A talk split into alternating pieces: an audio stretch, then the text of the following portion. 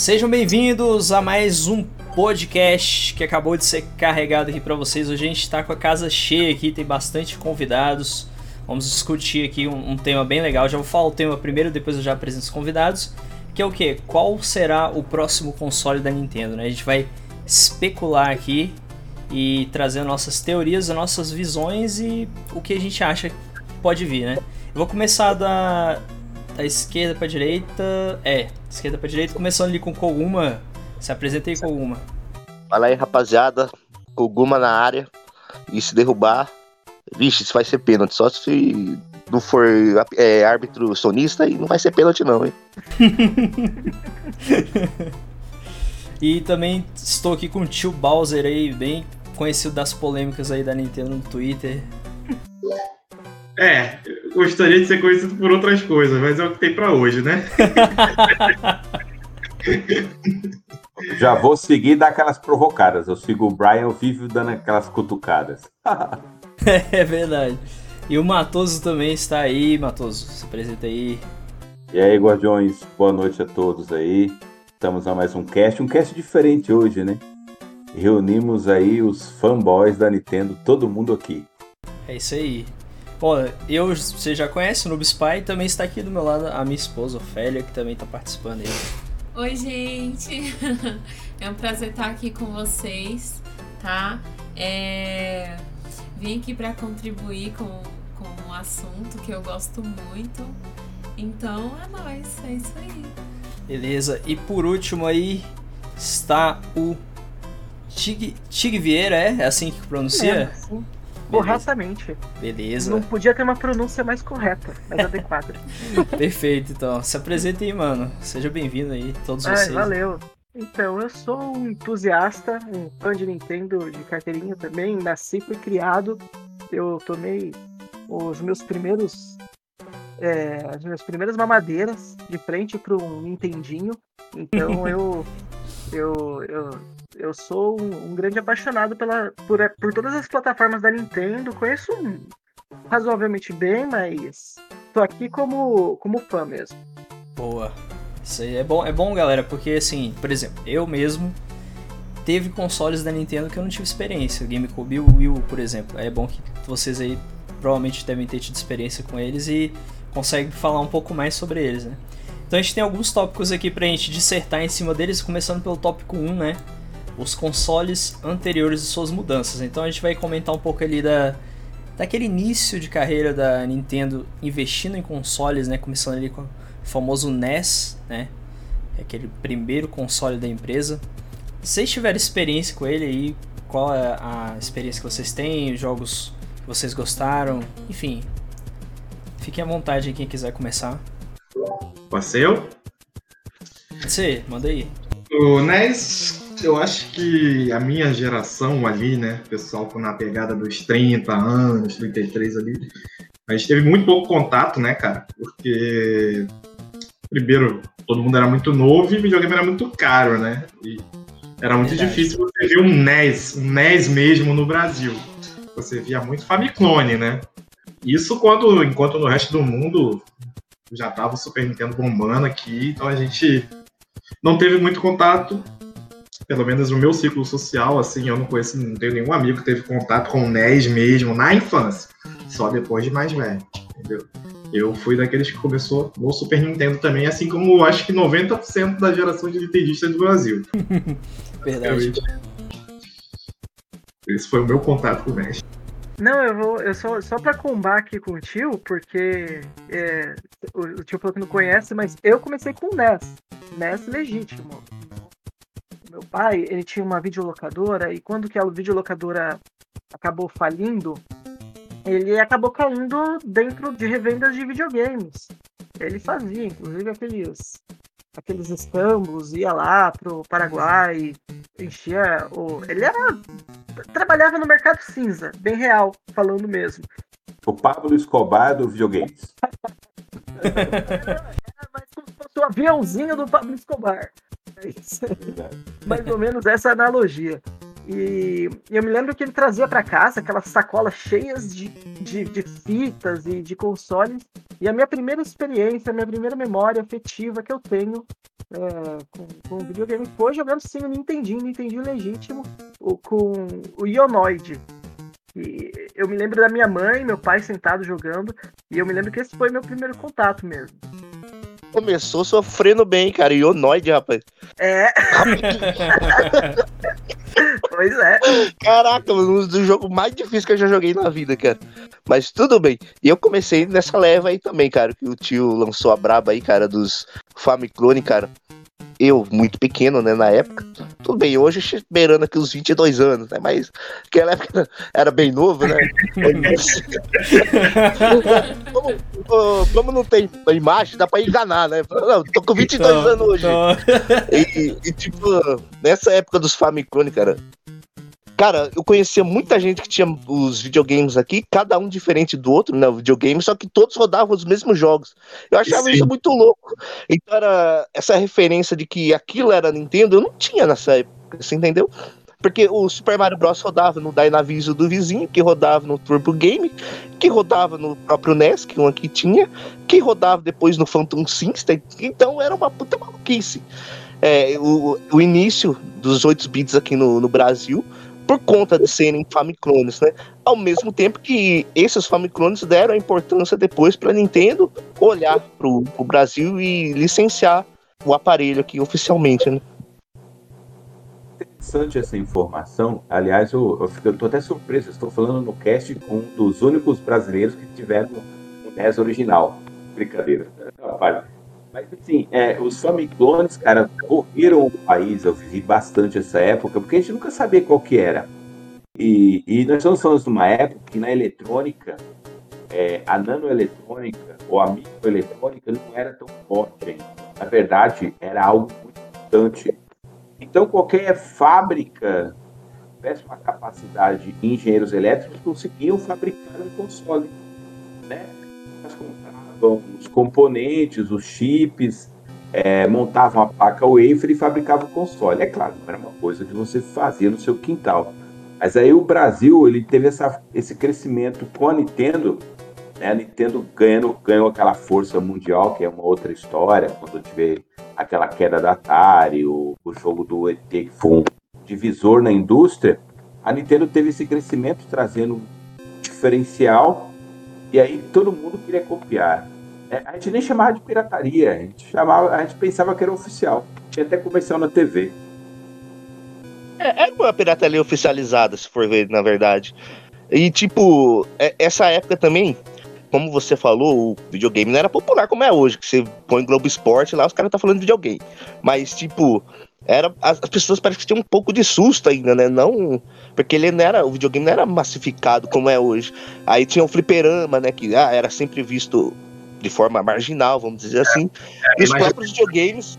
Não, aí os videogames já recebiam as pauladas, né? Ah, isso aí é de queimar TV, desliga quem vai prejudicar minha TV. Verdade. Isso aí você vai jogar na TV preta e branca lá da sala, velho, porque vai estragar. A colorida você não pode usar. Então era tipo, as pessoas tinham uma visão muito louca do videogame nessa época. E quem jogava era meio marginalizado, né? Tinha essa ideia de que era, era videogame era pra criança e é. mais mundo. Ponto. Ô tio Boss, se você jogasse 6 horas de, de, Super Nintendo lá, sei lá, você, você era viciado. Hoje, se você joga 6 horas, você é gamer, cara. E é outra coisa. Né? Exatamente, velho. E... Sou gamer. E era uma coisa assim, que é muito contra o senso comum das mães, né, cara? Que era muito difícil você ver uma mãe ou um pai que não era grilado com isso, né? Mas eu acho que, é, eu, hoje eu acho que é normal. É, então, hoje eu acho que é normal. Eu acho que o ser humano, naturalmente, ele tem medo de tudo que ele desconhece, né? E, e o videogame, quando ele surgiu, ele foi uma coisa muito impressionante, né? Então, é... Exatamente. Eu acho que é um movimento natural, assim, essa, esse, essa coisa da defensiva de ah, vai estragar minha TV, tá viciado, não sei o quê. vou assistir o Silvio Santos e o Raul Gil de 9 da manhã até 9 horas da noite, mas é. o viciado era. Não, isso aí tá beleza. É. Né? Entendeu? O, o, muito, muita ignorância o Boris Casoy mostrando o defunto no, no horário nobre era de boa. Agora você jogar seu ali, você tava ali já com a ficha criminal da, preparada pra. Né? E, e, as pessoas fumando em novelas é. da matinê, 6 horas da tarde, cigarro na novela. É. Nossa, isso, isso é totalmente normal. É, pra época. Eu tava assistindo Tom Jerry esses dias, eles bebem, eles fumam, eles fazem. tem um episódio de Tom Jerry Sim. que o, o, o Jerry vai matar o Tom com um cutelo na mão. Deus do céu!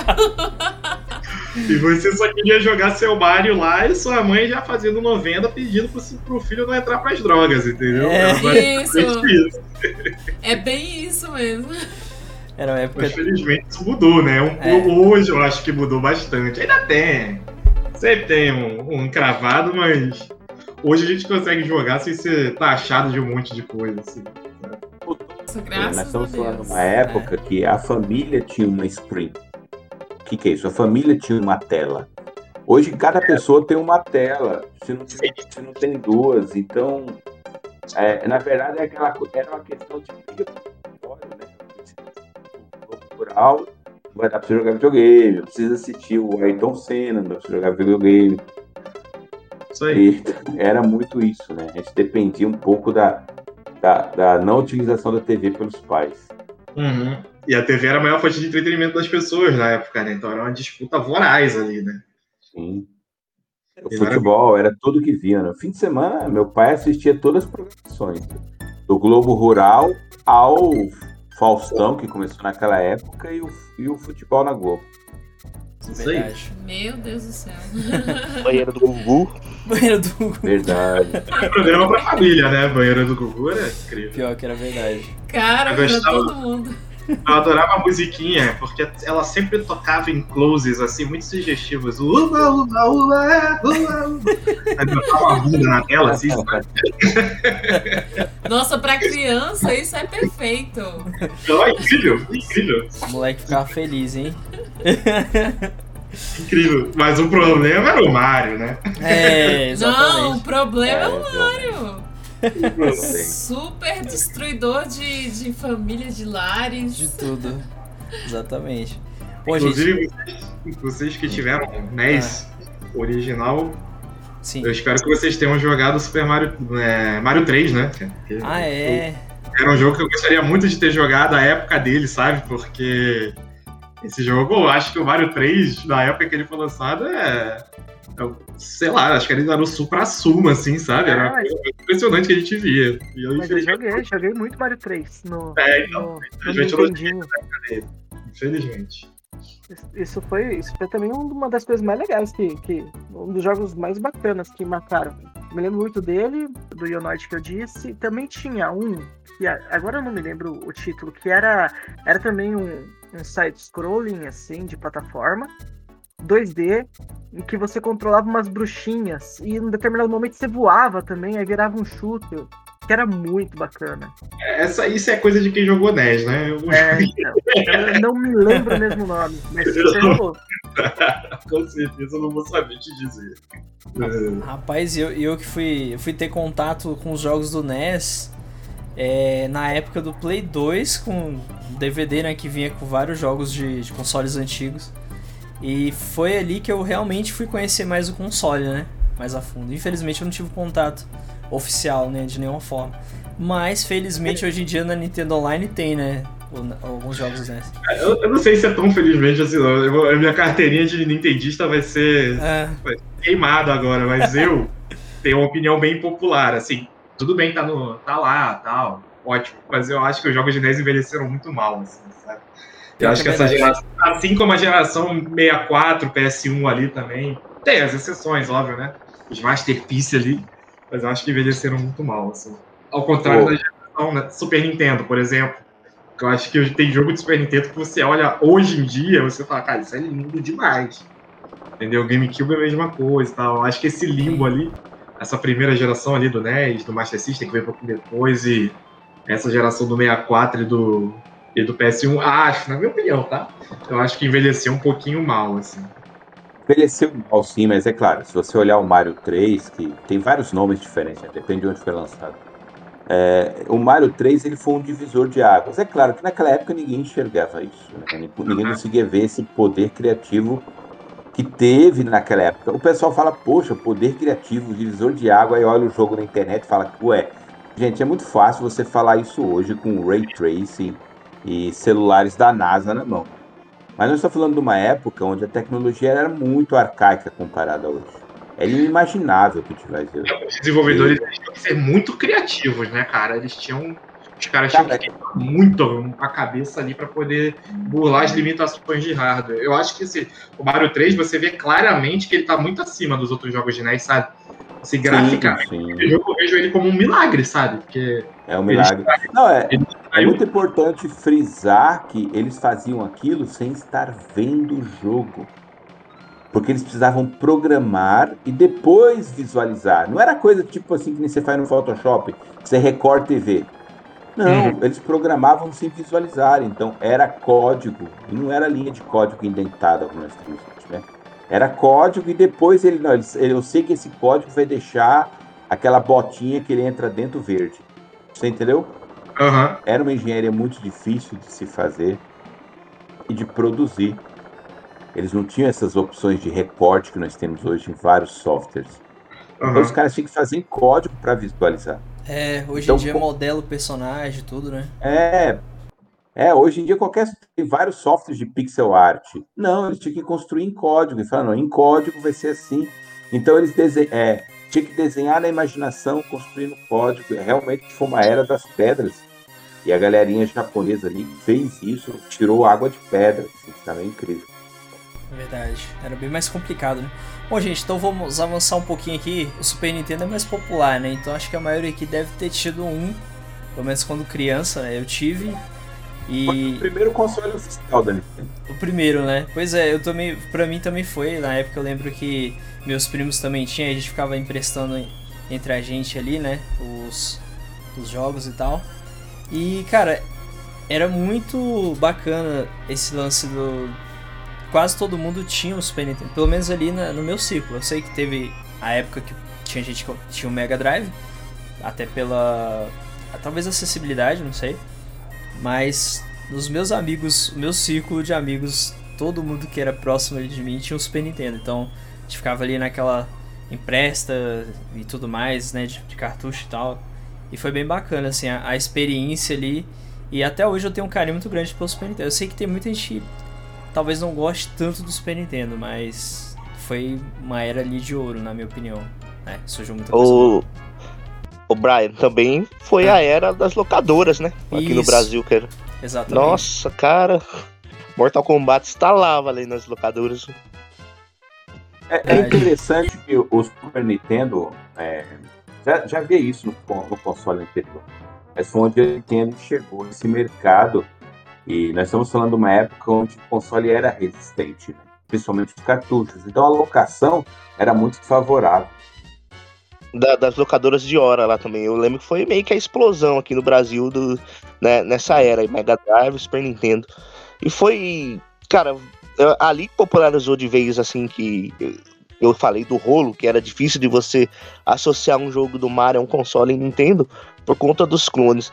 E nessa geração 16 bits aí já deu para saber, não. O Mario é dali e aquele console é da Nintendo. Enquanto o Sonic a gente sabia que tava do outro lado ali. Então foi, foi, uma, foi um negócio mais claro assim pra gente entender o que, que era a Nintendo ali até então, pro brasileiro, né? E foi, cara, foi, pra, aqui na minha região foi assim também, cara. Era tipo, a cada 10 consoles, 9 era, tinha Super Nintendo e um tinha o Mega Drive aqui. Eu sei que tinha, tem muita região no Brasil que foi bem ao contrário também. Até porque a Tectoy era muito forte aqui, né, no, no país, em tudo, e fazia uma boa distribuição comercial e tal. E a Playtronic tava ali começando em 93, né? Então ela tinha que toda essa parede gigante da Tectoy para infiltrar e popularizar também o Super Nintendo no país. Exatamente. E era bom nessa né, época de poder alugar jogos também, cara, porque hoje em dia não tem muito disso. Você não vê mais né, lugar pra você alugar jogo não, e tal. Você pegar o fim de semana e tudo. É, era interessante que nessa época também tinha. Foi a ascensão das revistas, né? Sim. Putz, quando... verdade, verdade. É, eu, eu me lembro que eu era, eu era bem pivete, assim, mas meu pai, como eu já, já era completamente fã do, do Mario e eu ainda nem manjava muito de Zelda na época, é, a minha pira era o Mario. por conta do Mario 3. Depois eu joguei o Mario 2 é, com o coletâneo do Super Mario All Stars, que veio pro Super NES, que eu também tive. E aí eu gostava muito de, de mandar. Você mandava cartinha com ilustração e depois aparecia lá na, no editorial dos caras, as ilustrações. Eu me lembro, inclusive, que deve ter lá em casa, lá em Guarulhos, guardada uma dessas revistas que eu mandei, que eu tinha muito carinho por acompanhar a mídia, mesmo tendo, sei lá, acho que 11 anos de idade na época. Interessante. Eu lembro que o, o Super Nintendo, eu gostava muito de fliperama e gostava de Street Fighter 2, que era um fenômeno da Capcom né, nos fliperamas. E quando eu tive a oportunidade de ver Street Fighter 2 no Super Nintendo, foi, cara, foi uma transformação assim. Eu falei, caramba, eu posso ter, eu posso ter o Street Fighter em casa. Hoje parece bobo isso. Mas na época era muita coisa assim, poxa, eu poder ter um jogo de fliperama em casa, Street Fighter 2. Foi muito transformador, assim, quando eu comprei o primeiro Super Nintendo. E aí eu tive contato com uma joia da época que se chamava Super Mario World. Nossa. Que foi um salto conceitual em coloração e, e design, né? É claro, tem uma herança do Mario 3 ali, dos anteriores, mas foi onde o, o Shigeru, não consigo, não consigo falar o nome do Shigeru. Shigeru Miyamoto, Miyamoto né? Shigeru Miyamoto. É, não consigo falar, tem que fazer um curso japonês. Foi onde o cara chegou à sua primazia com o Super Mario World. Ele sedimentou uma coisa que até hoje é influência no mercado, né? Não a questão do side-scrolling, mas a questão do concept game, o adventure game, né? Se eu não me engano, ele diz que é o jogo favorito dele do Mario, se eu não... Ele mesmo diz é. isso. Ele próprio, né, fala bem do jogo, porque realmente, cara. E é um jogo que envelheceu tão bem, né? Até hoje ele é agradável de jogar. É incrível. Essa questão do envelhecer bem é um divisor nesse jogo. É, o sucesso você... do Mario Maker 2 está muito relacionado a construir essa versão do jogo no Mario Maker. É, e tipo, o Super Nintendo também ele fez o, algo que o NES fez, né? Que foi introduzir IPs novas da Nintendo.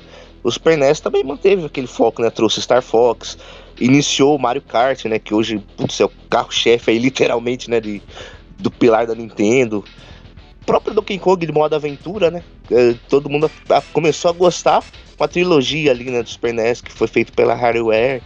Então, cara, é um console assim que eu acho magnífico também, viu, cara? Até porque é, foi a briga gigantesca de, da SEGA contra a Nintendo nessa época foi fez uma contra a outra batalhar na criatividade ali, cara o, o tio Bowser tinha citado o quanto os estúdios tinham que ser criativos nessa época, e era muito disso, cara. Porque era tantos estúdios e tinha os dois consoles ali, e era um de tapa para outra, então eles tinham muito esse lance de se vencer por jogos criativos. Hoje, hoje a batalha é muito gráfica, então sei lá, eu acho que essa época era muito insana por causa disso. Quem era a gente, né? Que cada vez eh, nessa disputa era só um jogo melhor que o outro saindo. O interessante ali no Super Nintendo que ele trouxe esse visual novo no Super Mario World. É tanto que parece um jogo, era um jogo isolado, não tinha concorrente, né? O seu conceito. E a Nintendo, apesar de ter aquela, de ter essa concorrência com a Sega, que é bom para o mercado concorrência, era muito à frente. Foi quando a Nintendo se sedimentou. Eu vi recentemente um vídeo daqueles de dados e nessa época a Nintendo dominava 80% do mercado, os outros 20% ou 15% estava dividido entre Sega e Atari. Então era, era muito à frente. A Sega vinha muito no cop test, né? A Nintendo tinha o Mario, que foi onde a Nintendo teve a visão de falar assim, olha, esse aqui vai ser o nosso Mickey. É o Mickey da Nintendo. E a SEGA veio, aí começou todo mundo fica essa criatividade. Eu preciso ter o meu, meu mascote de marca. A SEGA veio com o Sonic, que é um sucesso, foi um sucesso um personagem que todos têm carinho, mas foi onde a Nintendo se sedimentou no mercado. E casando com a ideia do cast aqui, foi onde a Nintendo começou a determinar como ela ia evoluir seus consoles. Visivelmente, do NES para o Super Nintendo, foi um salto na questão de controle, é, porque eles tinham era um controle quadradinho horrível no NES e saltou para um controle mais ergométrico. A Nintendo deu um pulo à frente em tudo, né? Controle mais ergométrico e um console com colorações mais profundas, né? Também era uma questão da evolução tecnológica da época, onde as TVs conseguiam reproduzir cores melhores. Só complementando aí o que o Tig falou, ele falou da época das revistas, eu acho que vai ter um pessoal mais novo ouvindo a gente. Antigamente existia um dispositivo chamado revista, que era onde a gente tinha acesso aos jogos que seriam lançados. Né? o pessoal mais novo, né? Que é importante contextualizar. Esse dispositivo hoje em dia está quase em extinção. Mas É. Se você procurar um pouquinho, você acha, entendeu? Pessoal, era é lá- PDF, é, é PDF. Exatamente. Aqui no Brasil era muito difícil ter acesso aos jogos, né? Sim. Então, tinha muito jogo mesmo que a gente só via em revista. Então, assim, Eu lembro que eu comprei uma revista só para saber os comandos do- dos golpes no Street Fighter. uhum, De todo uhum. personagem. tinha jogos, por exemplo, que eu achava inalcançáveis, tipo o Demon Crest, né? Que era, acho que era da Capcom, não lembro. Era um jogão. Não achava esse cartucho lá onde eu morava, na minha cidade. Então, assim, eu ficava vendo esse jogo só por revista. Era o meu YouTube da época, né? E era uma coisa que eu ficava assim. Era incrível, porque a gente tinha o quê? Eu acho 4, 5 screen- fotos ali do, do game, né? Uhum. E era o que satisfazia a gente, era o que tinha, né? Era é muito difícil ter acesso a jogo aqui no Brasil. Ah, Então, assim, quando, principalmente se você sair das franquias mais main- mainstream, né? Você conseguir jogar um Super Mario World, você já conseguia. Agora, sei lá, um Castlevania, por exemplo, você já não conseguia tão fácil. Então, basicamente isso. É, inclusive, é, só para vocês entenderem o contexto, eu sou designer gráfico. Eu hoje trabalho, inclusive, nesse ramo gráfico. Eu, eu produzo algumas coisas no, no sentido de editoração. E uma, assim, eu acho que sem dúvida, se fossem perguntar para mim o que é que eu sinto falta hoje em comparação à, à época antiga, eu não vou falar de gameplay, eu não sou retro gamer, eu não fico retornando para jogos antigos, mas uma coisa que eu sinto falta pra caramba são os manuais que vinham dentro das caixinhas. O trabalho gráfico que era nessa época era uma coisa assim que talvez as gerações atuais não entendam a diferença que é um, um, um jogo físico hoje do que era naquela época. O, você comparava, por exemplo, o Mario World, ele vinha no encartezinho. O, o, o que eu mais me lembro era o do Donkey Kong, aliás. Ele vinha numa caixinha de papel. Dentro da caixinha de papel tinha a, a fita, né? Que era, era uma fita quadrada. E junto com a fita, que ela vinha num, num suporte, vinha esse manualzinho que tinha umas, que, umas 40 páginas. E vinha artwork do jogo, mostrava ah, os botões, né? O mapa de botões para você jogar. E, às vezes vinham com histórias, vinham com o conteúdo do jogo, mostrando a narrativa dele. Era uma coisa assim linda, que enquanto você não estava jogando, você gostava de pegar aquilo na mão para ficar folheando, para vendo como que foi criado conceitualmente cada personagem. Hoje em dia você tem isso digital, mas não é a mesma coisa. Exatamente. Tinha aquele capricho, aquele. Tipo, é uma paixão, né? Em fazer o jogo ali. Tinha um zelo. Tinha um zelo, é um cuidado Eu acho que agregava no, no valor de coleção mesmo, né? Também. Era legal você colecionar, ter ali. E hoje Principalmente os RPG, né, cara? Vinha mapa, vinha um monte de coisa dentro das caixinhas, cara. Meu Deus. os jogos de luta vinham com os comandos dos personagens. Era bem legal mesmo. Bem legal mesmo. Também sinto falta. Também. Eu, eu, vivi, eu vivi essa sensação muito naquela época. Gostava das cases, né? Que vinham com, com todo esse material. Recentemente nós tivemos lá o Flop Punk, que eu comprei na pré-venda e consegui, graças a Deus, fazer a devolução. Mas recentemente eu paguei por 50 reais e comprei a versão física numa loja. E cara, eu comprei porque eu falei assim: ah, vou dar uma chance para brincar de novo no jogo. Mas o mais interessante foi pegar essa versão física e ter acesso ao encargo, sabe?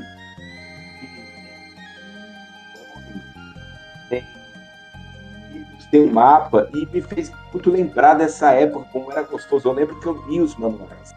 Eu lembro quando eu comprei o Super Mario World, o Street Fighter, eu li o manual. Eu tinha o prazer de ler o manual. É, eu até falei lá que eu comprei a revista para aprender os comandos, que eu já sabia, mas no jogo do Street Fighter 2 pro Super Nintendo, quando eu comprei, ele veio com um manualzinho que tinha o comando de todos os personagens, que eu ficava, sabe? Você terminava de jogar, eu deitava na cama e ficava revendo a revistinha, era muito gostoso. Uma pena, porque é. Boa, a gente até entende por quê, por uma questão de. de a internet surgiu e era um caminho comum, mas é uma pena que não tenha mais esses esses recursos, né, de, de lançar. Até mesmo a própria Nintendo abandonou isso, né? ela não tem mais isso. Ela inventou uma coisa milionária chamada Amiibo, Aliás, para todos que são fã da Nintendo, já mando um recado aqui. Você que é jovem, é fã da Nintendo, você tem um objetivo: become rich, tornar-se rico para conseguir sobreviver com a Nintendo. Mas, enfim, saudades dessa época. Gente, é, então a gente passa do NES, a gente teve a evolução ali, começou a introdução do 3D, né, que foi no Nintendo 64.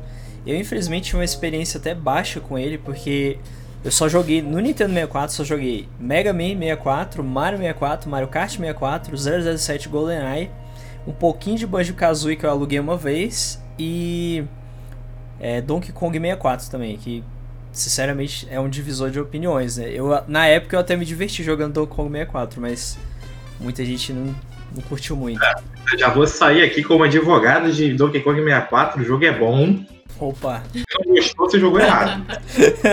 eu gostei, eu gostei bastante dele. Né? Jogou certo. O jogo é bom. Bom, o jogo é médio, hein? eu acho que eu tô aqui com o Kogu, mas eu também. Eu também. Olha. É... Não, eu, eu ainda né, quis insistir em fazer 100% dos coletáveis, cara. Mano, eu quase fui num sanatório, mano, de, de loucura, velho. Que é aquele jogo que você se você for jogar, sei lá, para jogar, eu acho que você curte o jogo. Mas se você cravar que você quer pegar todos os coletáveis, você fica meio louco na cabeça, cara. Não, eu não fiz isso. E eu acho que Donkey Kong 64 ele, ele sofre porque ele veio depois da trilogia do Super Nintendo. Então, assim, hum. cuidado. Ele já ia sofrer aí, né? Entendeu? Mas o jogo é bom. O jogo é bom e eu sou defensor desse jogo assim, todo mundo narra que o Mario World foi a maior experiência do, do, Super NES. Minha maior experiência foi com a trilogia do Donkey Kong. Eu acho que eu prefiro, inclusive, Donkey Kong 2 e o Yoshi Island do que o Mario World. Isso aqui é uma opinião polêmica, mas eu pessoalmente prefiro. E aí quando que veio pro Mario 64, cara, não é a mesma sensação. O Donkey Kong 1, principalmente, tinha toda uma questão não sei, até pela modelagem, pelo estilo gráfico, pela aposta que foi muito ousada, que parecia uma, um personagem massinha.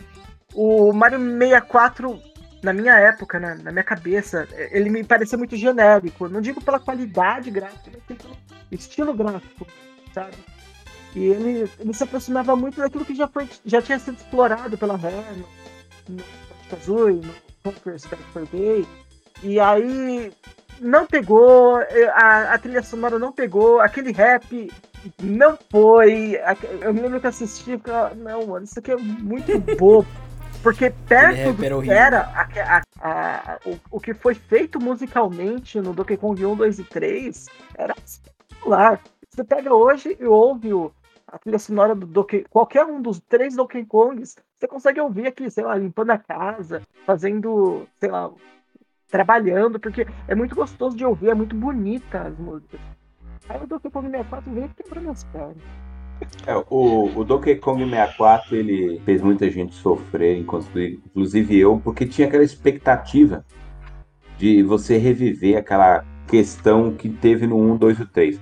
Mas falando aqui do Nintendo 64, o Nintendo 64 foi um console que eu curti muito. Mas é, eu gostaria de pontuar aqui que nós estamos falando em meados dos anos 90 para os 2000, 95, 96, e foi uma época que eu acredito que foi onde a Nintendo deu o seu passo mais errado. Por quê? Porque ela caiu na onda do universo 3D. Todo mundo queria ter jogo 3D, jogo 3D, e Donkey Kong 64 é uma prova disso, né? Se você, se você não fizer um passo consciente no 3D, que é uma coisa que vive até hoje cara, nossa, eu quero fazer meu jogo tridimensionalmente com uma simulação de realidade perfeita e o jogo é uma aposta, né? Então o que acontece? Foi onde a Nintendo veio acompanhando essa tendência de mercado, lançou um console bastante conceitual, como ela sempre faz. Ela lançou um console com quatro entradas de controle. O controle foi uma evolução. É o pior controle da Nintendo, obviamente, o controle da Nintendo do N64, mas foi uma evolução. É, a ergonometria tem um, algumas falhas, mas a Nintendo conseguiu trazer um controle, um console 3D mantendo a sua herança de cartuchos. É tanto que hoje qualquer cara consegue colecionar cartuchos do Nintendo 64 porque ainda existe.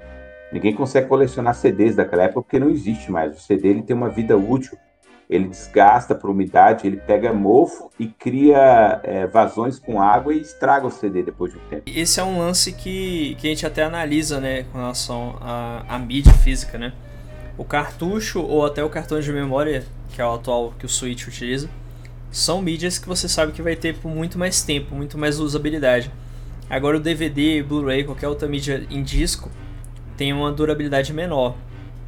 E isso é o que deixa até triste assim de você querer colecionar fisicamente, né? Porque vai ter aquela preocupação que um dia aquelas mídias irão morrer, diferente do cartucho. Porque cartucho, você pegar um cartucho de NES ou de Super Nintendo até hoje funciona, né? Fica mantém aquela usabilidade ainda. Assim, eu acho que o 64 ele trouxe os jogos em 3D, só que ele fez muito bem, cara. Assim, ele foi no ponto de ser revolucionário o mesmo ponto que o Mario 2D, o primeiro mesmo, Super Mario Bros. lá de NES, ele foi revolucionário naquele modo de side-scrolling, eu acho que o Mario 4 ele foi totalmente revolucionário também para os jogos 3D. Ele deu a eficiência de um jogo, ele mudou toda a fórmula, mas ele mostrou um jogo coletável que depois todo mundo copiou, todo mundo foi igualmente na onda. Ele introduziu, ele já era o primeiro jogo de 64, já introduzia, dava um motivo para a existência do controle analógico. Total. Né, pra, você controlava totalmente o Mario naquele controle. Eu acho que, tipo, as pessoas sempre, né, apontam, ah, mas o 64 não vendeu o, o sucesso que teve do Play 1, por exemplo. Mas, cara, mas o 64 foi tão importante até hoje para os segmentos dos jogos 3D. Porque própria, os próprios jogos deles teve esse peso de revolução, né? Tipo, o Mario. Eu ponho sempre o Mario, o Zelda Karina, é. o próprio GoldenEye. Cara, os FPS era totalmente mal visto em console. Era coisa que não é para PC, é para PC. E o GoldenEye ele trouxe essa fórmula para não, cara, você vai jogar isso aqui na sua casa com quatro, é, com, com mais três amigos e, e, pronto. Então, cara, a mira Z do Zelda é coisa que até hoje existe nos jogos. Então, ele foi um videogame muito importante para a linha 3D futura depois dos jogos. É, inclusive, Guma, o se eu não me engano, eu posso estar falando uma grande bobagem. Se eu tiver, tudo bem, vocês me corrigem, mas a primeira vez que apareceu uma câmera livre no console de videogame foi no Mario 64. Sim, sim, foi? perfeito. É, isso aí mesmo. E tinha um controle da câmera, cara, na sua mão. Pois é, absurdo. O Mario 64 talvez seja o jogo mais importante da era moderna, porque se hoje você joga, sei lá, Death Stranding, e você tem ali um personagem em terceira pessoa, você pode ir pra qualquer lado ali. Isso veio devido a Mario 64, cara. Isso aí foi uma revolução surreal, sabe? Ninguém, ninguém nunca tinha visto aquilo. Eu é, peguei... é inegável, é, é, inegável que a Nintendo ela, ela deu esse salto né, conceitual. E é onde ela colocou assim, ó, vou sempre saltar conceitualmente com meus consoles, porque o console é pensado para o jogo e, e não como uma caixa de multijogos. O, visivelmente, o Nintendo 64 é um console pensado para suportar os jogos conceituais como Mario e Zelda. O Donkey Kong foi uma, uma esparramada à parte, mas é interessante essa questão que no Mario 64, quando você começa, a tartaruguinha vem com câmera em cima da nuvem, né? Já entregar o conceito que hoje é sedimentado no mercado de adventure games, né? Quando você joga em terceira pessoa. Eu lembro que o meu primeiro jogo no, no Nintendo 64 foi o Mario 64. E, cara, eu curti demais o jogo, assim. Pegar 60 estrelas até hoje é um jogo consagrado. Speedrunner adora o jogo. Colecionadores têm as diversas versões do jogo, porque foi quando começou a vir builds diferentes, né? Que a versão japonesa tem uns bugs diferentes da versão americana, glitches também. E, e, a Nintendo começou a lançar correções para os cartuchos consequentes, é muito interessante. Que foi ali que começou, começou a era de, digamos assim, correções, não online, mas em séries de cartuchos.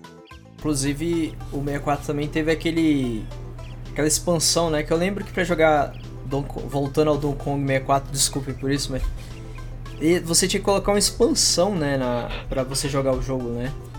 Tinha, tinha um acessório sim, lá. Sim, Não funcionava Tinha alguns sempre. jogos que era obrigado. Eu acho que o Majores, eu acho que era, né? Ele, Sim. o Donkey Kong, o Perfect Dark, se você quisesse aproveitar 100% lá do conteúdo do jogo, você tinha que ter o cartucho de expansão e tal. Ah, foi, foi, sei lá, né? Foi um jeito da, da Nintendo se virar ali nos 30 pra dar. Eu acho que era 4 megabytes, eu acho que ele vinha, né? E Isso. poderia potencializar alguns jogos e até aumentarem né, nele, alguns conteúdos e tal. E melhorar graficamente também alguns jogos. Você vê que o gráfico do, do Majoras frente ao do Ocarina, ele tem um, um salto ali também. Exatamente. E o 64DD, gente? O que que vocês acham desse acessório? Que veio aí, mas. Ah, nu- nunca vi nem comi, eu só ouço falar, cara. eu nunca nem, Eu nem vi, ouço cara. o- falar. Inclusive. Assim, Ah, desculpa. Não, não pode Pode, falar. não, pode. Não, lança braba aí, cara. Pode não, lançar eu braba ia aí. falar. eu ia falar que nessa época indo no, né, nos vendas nos comércios, né? Então, eu, eu tive acesso, inclusive, a, a consoles de, de concorrentes. Eu tive o Sega CD, tive o Sega Saturn, tive o Mega Drive. Eu tive, inclusive, nessa linha que a gente está falando, que talvez a gente tenha pulado, eu tive o Virtual Boy. O, o console da Nintendo. Caramba, cara. Eu joguei o Virtual Boy, ficava com uma dor de cabeça desgraçada depois de jogar 30 minutos. E olha que naquela época a minha resistência era muito maior que hoje. Se eu fosse jogar 10 minutos hoje, eu acho que eu caía aqui tendo uma encefalite aguda. É, Era terrível. o- Eu joguei todos esses jogos. E eu nunca vi o 64DD. Cara, é um É, falar. O minha parte teria aquele trambolhão que ficava embaixo do, do console, era isso? Isso, que rodaria Isso. CDs, sabe? Uhum. Ele. Ah, nossa, isso aí eu não chegou, nunca vi no Brasil, não, cara. Não, não, não. Ficou no Japão isso aí, cara. Não, A tá Nintendo meio que acabou cortando a ideia precocemente, então ela nem pensou mais em comer- comercializar, porque ele ia ser tipo assim, você tinha um F0, eu lembro que ela tinha citado como exemplo, o F0X do 64. O 64DDD você poderia CD lá e customizar como você queria dentro do jogo. O Animal Crossing fez muito bem isso lá no Japão, tanto que depois ela resolveu trazer a ideia, trazendo esse mesmo Animal Crossing lá pro GameCube depois. Isso. E aproveitando o gancho aí, agora a gente vai pro próximo console, o GameCube. Infelizmente, eu não tive um GameCube, então não tenho muita experiência, mas fiquem à vontade aí pra falar aí um pouco do GameCube aí, vocês que experimentaram. né? Cara, eu, eu tive um GameCube, eu demorei pra comprar um GameCube. Eu tinha a versão preta. E eu lembro que na época teve aquela explosão do PlayStation, todo mundo tinha um PlayStation, mas eu gostava de Nintendo ainda, gostava muito dos jogos. E eu lembro que eu comprei um GameCube porque eu fiquei muito apaixonado pelo Mario Sunshine, que é um ótimo jogo, e eu não sei por que as pessoas têm uma certa aversão a esse jogo.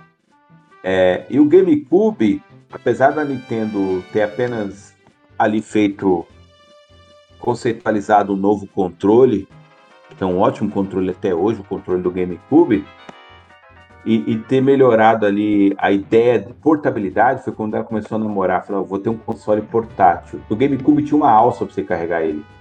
Ele trouxe jogos muito interessantes, a Nintendo começou a usar melhor o hardware, né? Visto os erros que ela cometeu com o N64. Não que o N64 foi um erro, mas teve alguns erros, né?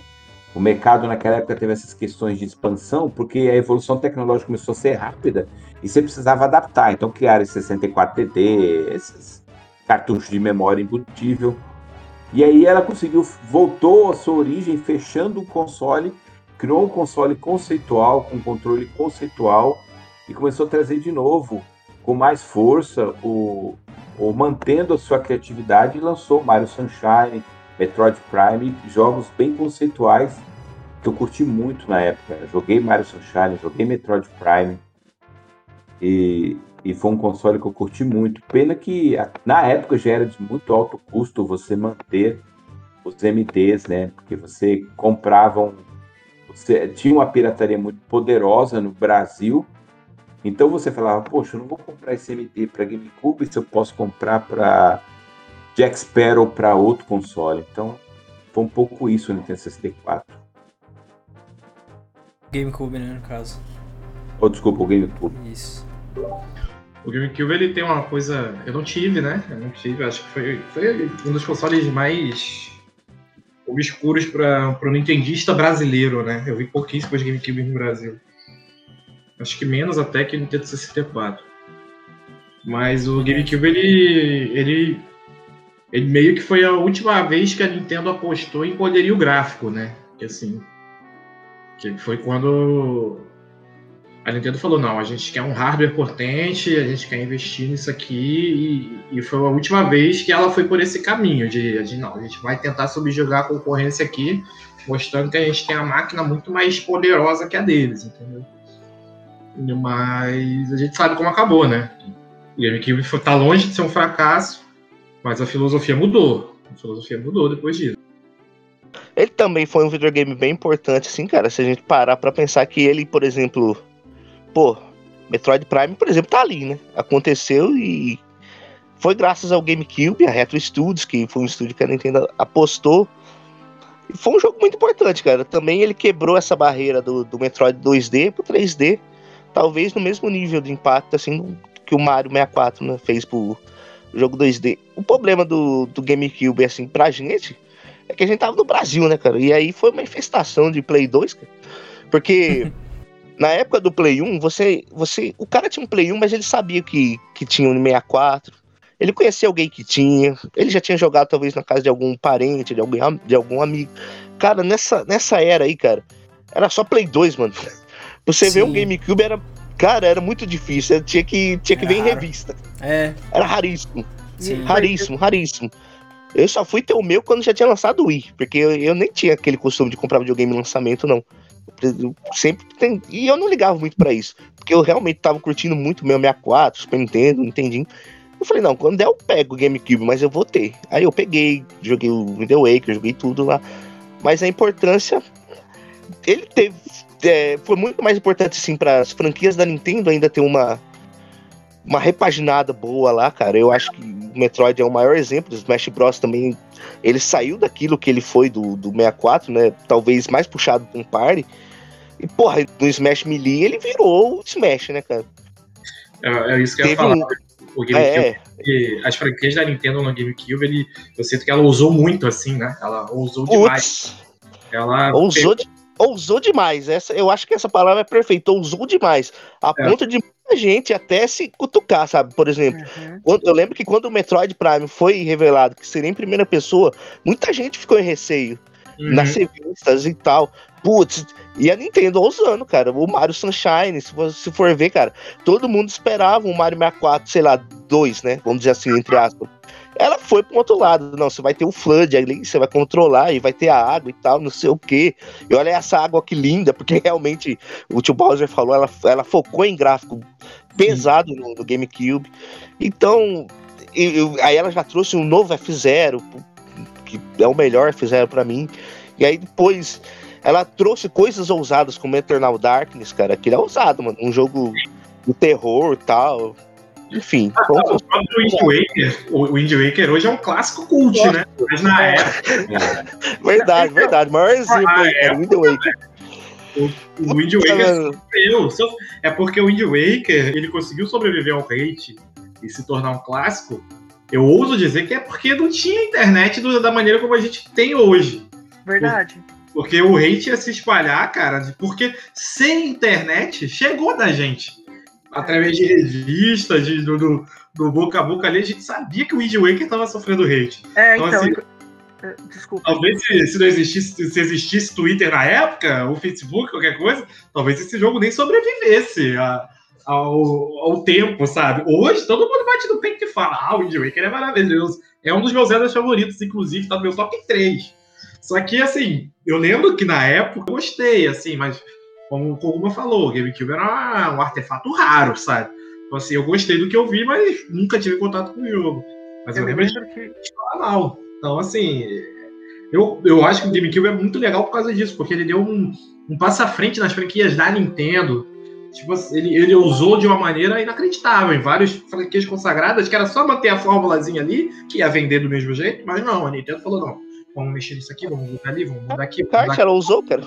Entendeu? E também teve muito apoio de third party, né, cara, no, no GameCube, assim, porque era uma máquina absurda pra época. Ele era um. Sei lá, o que o Xbox One X é. O, o Series X é hoje era o GameCube na época dele, entendeu? Era muito poderoso. É, o, eu, ia, eu ia falar justamente isso que, o, que o tio falou sobre, sobre hate, né? Que a gente. Nessa época a gente começou a, a ver uma.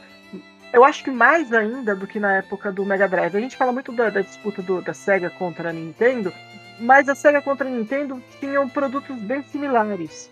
E aí, a partir dessa geração específica, eu acho que começou a ficar muito claro o caminho filosófico mesmo para onde ia cada produção de jogos. E foi aí, foi na época do GameCube, que eu nem tive também. Esse console eu nunca tive, porque a gente começou a ter uns, uns problemas financeiros graves na casa. Mas foi nessa época em que eu comecei a reconhecer esse discurso de que a Nintendo produz para crianças e inclusive o exemplo do, do Wind Waker é perfeito porque o que o, o que é público hoje de outras de outras produtoras é, o que eles discursavam era que o Zelda tinha que ir para o lista porque o Link precisava aparecer um, um o He-Man e ele precisava dessa espada ele precisava voar sangue e aí eu comecei a ver Claro que era a mentalidade muito da molecada na época, mas para mim estava muito claro um, uma impressão filosófica, estética, artística, de produção cultural mesmo. E eu acho que esse foi o ponto de, de start, o GameCube. Começa pelo visual, né? Do GameCube contra perante o Play 2, por exemplo quadradinho, roxinho, controles, botões coloridos.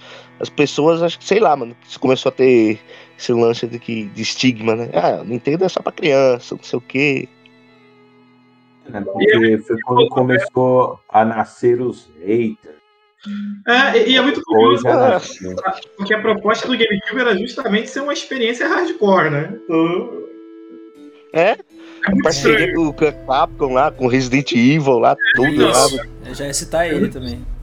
Resident Evil Remake chegou lá, né? E era bonitão o jogo. Até hoje, ó. É, muitos dizem que a melhor versão overall até hoje de Resident Evil 4 é do GameCube, entendeu? Sabe o que, que pesou mesmo, cara? É que o Play 2, eles ensocaram ali um DVD player, mano. Aí ferrou, mano. É, essa, essa questão de mercado, essa, essa questão de mercado e público é o seguinte. A Nintendo ela falou assim: o meu público é conceitual gamer. Cara, quem jogou Metroid, quem jogou Super Mario Sunshine, quem jogou Zelda Wind Waker como eu joguei, quem jogou Twilight Prince e alguns joguinhos do GameCube sabe que, assim, nós estamos falando de jogos de Nintendo, não estamos falando dos outros que vieram para Nintendo, né? Jogos de third party sabe que a Nintendo, ela falou, é, ela há muitos anos dizia: eu sou uma empresa conceitual, eu sou uma empresa que eu não vou ter valor de mercado, eu não estou à venda, eu tenho um conceito, eu tenho uma história, eu tenho uma missão. E a Nintendo fez isso no seu conceitual game, mas ela teve que pagar o preço do mercado, que é assim. A, a, a Sony viu uma oportunidade de falar assim: meu console vai ser um DVD player, eu vou, vou vender muito no mercado. Aí falando de Brasil, tinha a questão da pirataria também, os bomba pet da vida. O brasileiro queria jogar futebol, é, que não tem nada de errado nisso, gosto é gosto. Mas foi onde a Nintendo assumiu, ela sempre assumiu isso, mas ela falou assim: eu tenho que dar um tapa na cara dos fãs ou de todas as pessoas que jogam comigo, assim, de uma forma longa durante anos dizendo assim, gente, eu sou uma empresa conceitual. Eu não sou uma empresa somente focada no lucro. Eu preciso lucrar, claro, claro que eu preciso lucrar. Meus jogos são caros, são. Lá atrás eu brinquei, tem que se tornar rico, né, para ser fã da Nintendo. No Brasil, mas ela ali ela, ela bateu com força e acho que foi uma decisão até de diretoria, com certeza, falar assim, não, a gente é uma empresa conceitual. Eu não tenho que abraçar essa ideia de ser o, eu fiz um console poderoso, vou tentar concorrer com isso, mas eu não vou perder minha essência conceitual. Nós temos lá Paper Mario, é, esses jogos que eu já falei, Smash Bros, são games conceitual, conceituais. É onde ela fala assim, ó, jogar é algo diferente, eu preciso ter é, dinâmicas, né? Pensando no conceito de xadrez, e que é um dos jogos mais antigos que a gente tem, é um jogo de conceito, que eu tenho que apresentar uma experiência de gameplay. Né? Isso. Né? Inclusive gente vou já... trazer um, ah. um pouco de cinemática, vou, vou sim, mas vou dar uma experiência de gameplay. Sim, inclusive a gente até puxa uh, pro Nintendo Wii agora, né? Que falando em experiência de gameplay, o Wii chegou trazendo uma experiência diferente, né? Esse eu já tive um pouco mais de experiência. E a minha esposa também, ela tava até caladinha até agora porque ela tem pouca experiência nos outros consoles. Mas ela pode até falar um pouco agora. Agora você consegue já falar algumas coisas, né? É, um pouco. O que, que você acha do, do, do Wii? Ele, que a gente sempre jogou junto, inclusive, né? Pra fazer é, a gente sempre jogava junto. É, principalmente os Wii's esportes, né? Wii Sports, é. Isso. Então, Nossa. É, é muito inovador esse, esse sensor de movimento, toda essa, essa interação que o público tem. Um console bem família também, né? Isso, tipo, exatamente. pra todo mundo jogar junto. Mas não só família, tinha uns jogos mais, tipo, Mad World, por exemplo, que era um jogo mais pesado, né? Mas. Enfim, mas o Wii ele chegou ali trazendo toda uma diferença, né? Em comparação aos outros. E foi ali que a Nintendo também pegou e falou: não, não vou trazer gráfico, mas sim algo diferente, trazer uma experiência única, né? Vocês querem comentar algumas coisas aí também? É, eu acho que o Wii foi quando o Iwata, né, bateu o martelo e falou: não, Isso. nossa filosofia vai ser outra, né? A gente vai por outro caminho. É, Assim, a gente fala, ah, gráfico, não sei o quê. Não é como se os consoles da Nintendo fossem uma batata que não roda nada. Né? é isso, né? Que os jogos são feios. Mas é aquela coisa ali de você extrair o máximo do hardware, né? Com a programação ali proprietária, tudo feito ali sob medida, direitinho, extraindo o máximo ali com, com, com expertise mesmo, né? Porque, por exemplo. Tem um nome só para colocar nisso que se chama conceitual arte. É, por exemplo, se você pegar Mario Galaxy, é um jogo lindo até hoje. Nossa. Até, hoje, até o efeito é de água ali e tudo, né, cara? Então, até hoje aquele jogo é lindo. Então você vê ali que é uma coisa do desenvolvimento trabalhando junto ali, com hardware integrado e tal. E, e, o Wii, ele, ele, ele inovou muito, né? Porque o Wii ele fez uma coisa que foi o, exatamente o contraponto do NES, mas a gente começou a falar no início do podcast. Que era o quê? Ele desmarginalizou o videogame, né? Porque antigamente a sua mãe te falava para você desligar o videogame para não estragar a TV. E o Wii fez ele fez a sua mãe, a sua avó, seu pai jogar videogame junto contigo. Entendeu? Era, foi um fenômeno absurdo, tanto que é um dos consoles mais vendidos de todos os tempos, né? Sim. Você via gente que era nem costumava jogar videogame comprando Wii, porque servia para se exercitar, ou porque era aquele efeito mesmo, né? Quando uma coisa vende muito, às vezes a pessoa acha que precisa daquilo, mesmo sem precisar e comprava. Então, assim, eu, tem gente o que fala. O sucesso do Wii tá nesse family game, né? Family Sim. console. Mas ele também não ficou só nessa de jogo família, de jogo para criança. Não, o Wii ele, ele tem uma biblioteca bem rica até. Só que ele, o problema do Wii para mim é que eu, eu, eu, costumo dizer que ele foi um videogame maravilhoso com um legado um pouco perigoso. Porque depois que o Wii foi lançado, a indústria criou aquela ideia de que para jogar videogame você precisava de muito gimmick. Você tinha que ter é, movimento, sensor de movimento em tudo, você tinha que ter não sei o que, babá, aí veio o Kinect, esse tipo de coisa. É, aí virou uma febre, o negócio ficou meio é, saturado, Saturou, sabe? É. Virou bagunça. É, então, é, cara, então assim, é, é, o Wii foi um grande videogame, mas o legado dele foi uma. Meu Deus. Só que isso virou meio que tendência, só que assim, ninguém conseguiu pegar esse boom. Eu sinto que a Nintendo conseguiu pegar esse boom foi, foi aquela coisa, explodiu, e depois que passou, que ninguém aguentava mais, alguma. A Microsoft tentou com o Kinect, mas não, não pegou. Teve aquele. Acho que é remote do, do, do PlayStation lá também. PS Move. É, o PS Move, acho que também não pegou. Porque eu acho que depois que essa galera mais casual se ligou que, né, passou, a galera hardcore não adotou muito essas coisas, sabe? Entendeu? Assim, é gostoso jogar Mario Galaxy no, no emote, é maravilhoso, até hoje, entendeu? Mas é, eu, particularmente, eu gosto do estilão mais tradicional. E é que eu sempre falo do VR. Para mim, o VR não vai pegar, cara. Podem estar insistindo do jeito que querem, mas não vai pegar.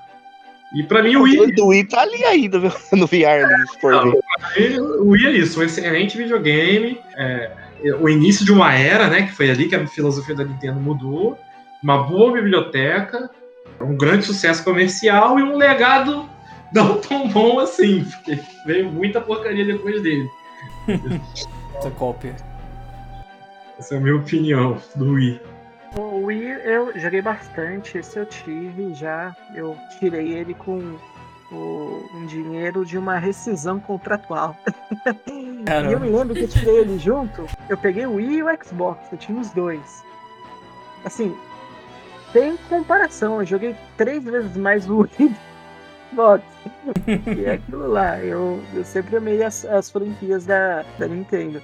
E eu sentia muito essa, essa diferença na potência gráfica, mas aí que tá, eu sentia, mas não me fazia muita falta, não me, não me causava tanta estranheza, porque justamente ter essas experiências de jogar com, com o emote, de, de ter experiência de, se jogar se movimentando, tanto que eu gosto muito do Skyward Sword e não é também uma uma opinião uníssona dentro da comunidade de Nintendo. Muita gente não gosta, mas eu gosto muito, justamente porque a experiência de jogar com o controle móvel, de você controlar de fato a espada e o escudo do Link, tudo isso para mim foi uma realmente marcou, marcou a época. E apesar de não ter a mesma sensibilidade, não ter as mesmas mecânicas do Kinect no Xbox, para mim fazia muito mais sentido jogar com o emote. E eu gostava muito mais. Hum, é uma questão pessoal, óbvia, mas eu sempre me diverti muito. A explosão do Just Dance também, né, O Ica é, começou ali, né? Sim, As danças de Just Dance e tal. Ah, foi um videogame que eu também me diverti bastante, viu, cara? Bastante mesmo, porque eu fui bem na. Tem o, o iceberg ali, né, cara? Lá embaixo, fui... joguei bastante aquele jogo que ficou ali embaixo que talvez pouca gente, né, acabou jogando, porque o Wii, queira ou não, ele foi mais focado em jogadores casuais, que talvez a própria Nintendo depois viu que nem esses jogadores são tão consumistas assim, né, e, e largam rápido, sabe? Aí por isso que ela teve que refazer sua abordagem depois. Mas eu acho que foi um videogame muito importante para Nintendo, principalmente por dar sequência, né, o GameCube, levar o nome da Nintendo, né, ao topo, ainda mais com a dobradinha da época, né, que era o Wii e DS, né, e os dois estouraram.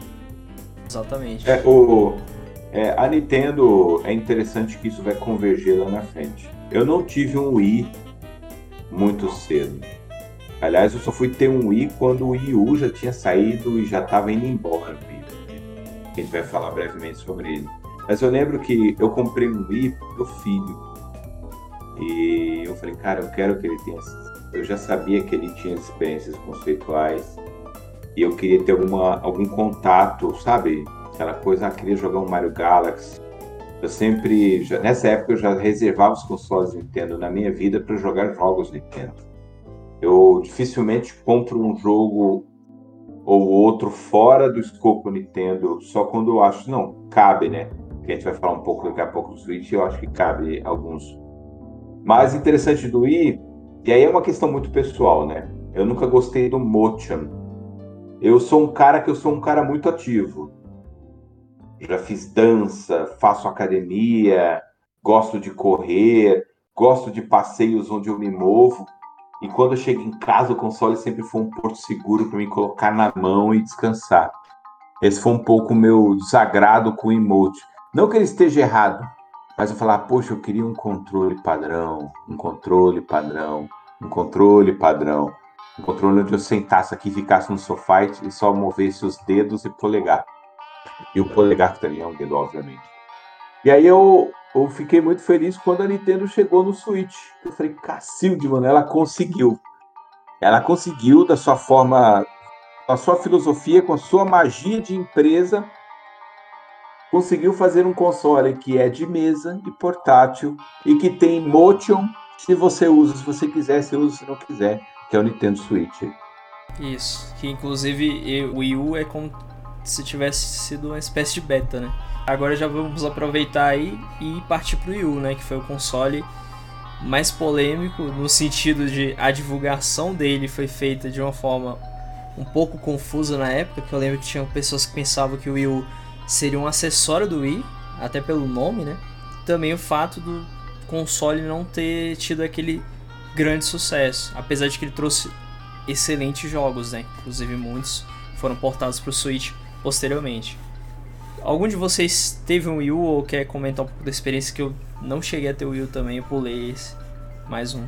Cara, eu queria, queria falar isso aí que você comentou, porque quando a gente joga assim tal, que tá na nossa bolha, a gente não tem muito essa visão, né, de que ah, ah, o marketing não ficou claro, por exemplo. Sim. Eu lembro uma vez, né, que eu já tinha o Wii U, tinha comprado, né, tava jogando, curtindo. E eu, eu lembro que eu estudava em Prascaba, né, tava fazendo faculdade lá, e eu sempre comprava uma Nintendo World quando saía, tinha uma banca lá perto, e como eu chegava, né, mais cedo ali, 15 minutos, sentava lá e ficava lendo. E eu lembro que chegou um colega de tava no mesmo curso que eu, né? Ele falou, você tem o. Ele falou Nintendo Wii U ainda, né? Eu falei, meu Deus, é, não, essa, essa, essa é de Minas, então, né? Eu falei, não, é Wii U. Wii U. Aí, aí eu lembro que ele me falou assim, né? Ele falou, cara, como é que é?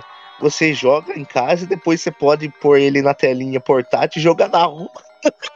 Se fosse hoje, eu ia falar, não, esse aí é o Switch. É. Se fosse hoje, eu ia falar, não, é o Switch, cara, esse aí. Você não lançou ainda. Mas aí eu é aí que eu vi, sabe? Eu falei, putz, espera aí. E ele gostava de jogos, sabe? Ele tinha um PS Vita que ele levava. Falei, cara, como é que, como é que ele não entendeu o conceito?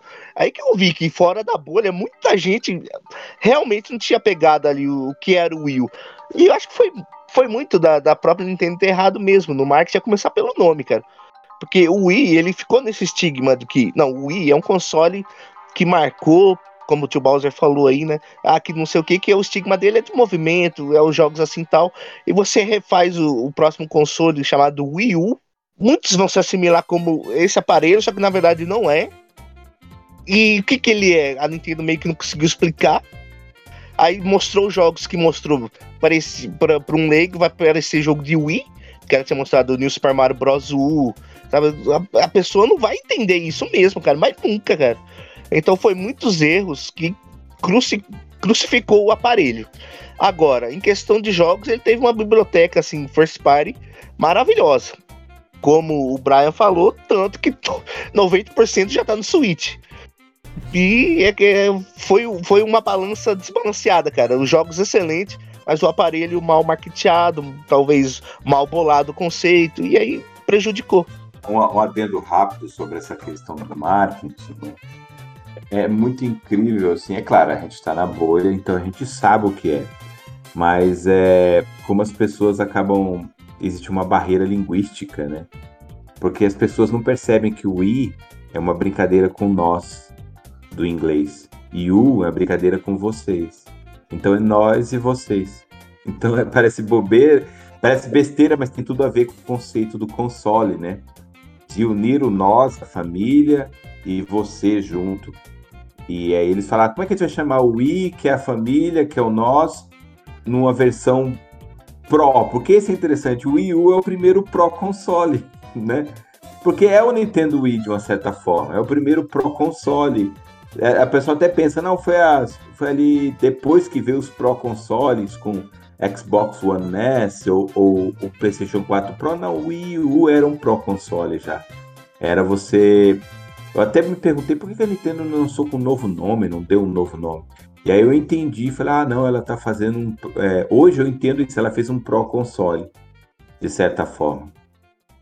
Ah, mas mesmo assim eu acho que falhou, você entendeu? Por exemplo. Não, mas falhou, com certeza falhou. Mas Esse sabe, é assim, por exemplo, o, o controle, se você fala que é um tablet, você mostra o tablet, aí o, o tio Bowser quer jogar comigo.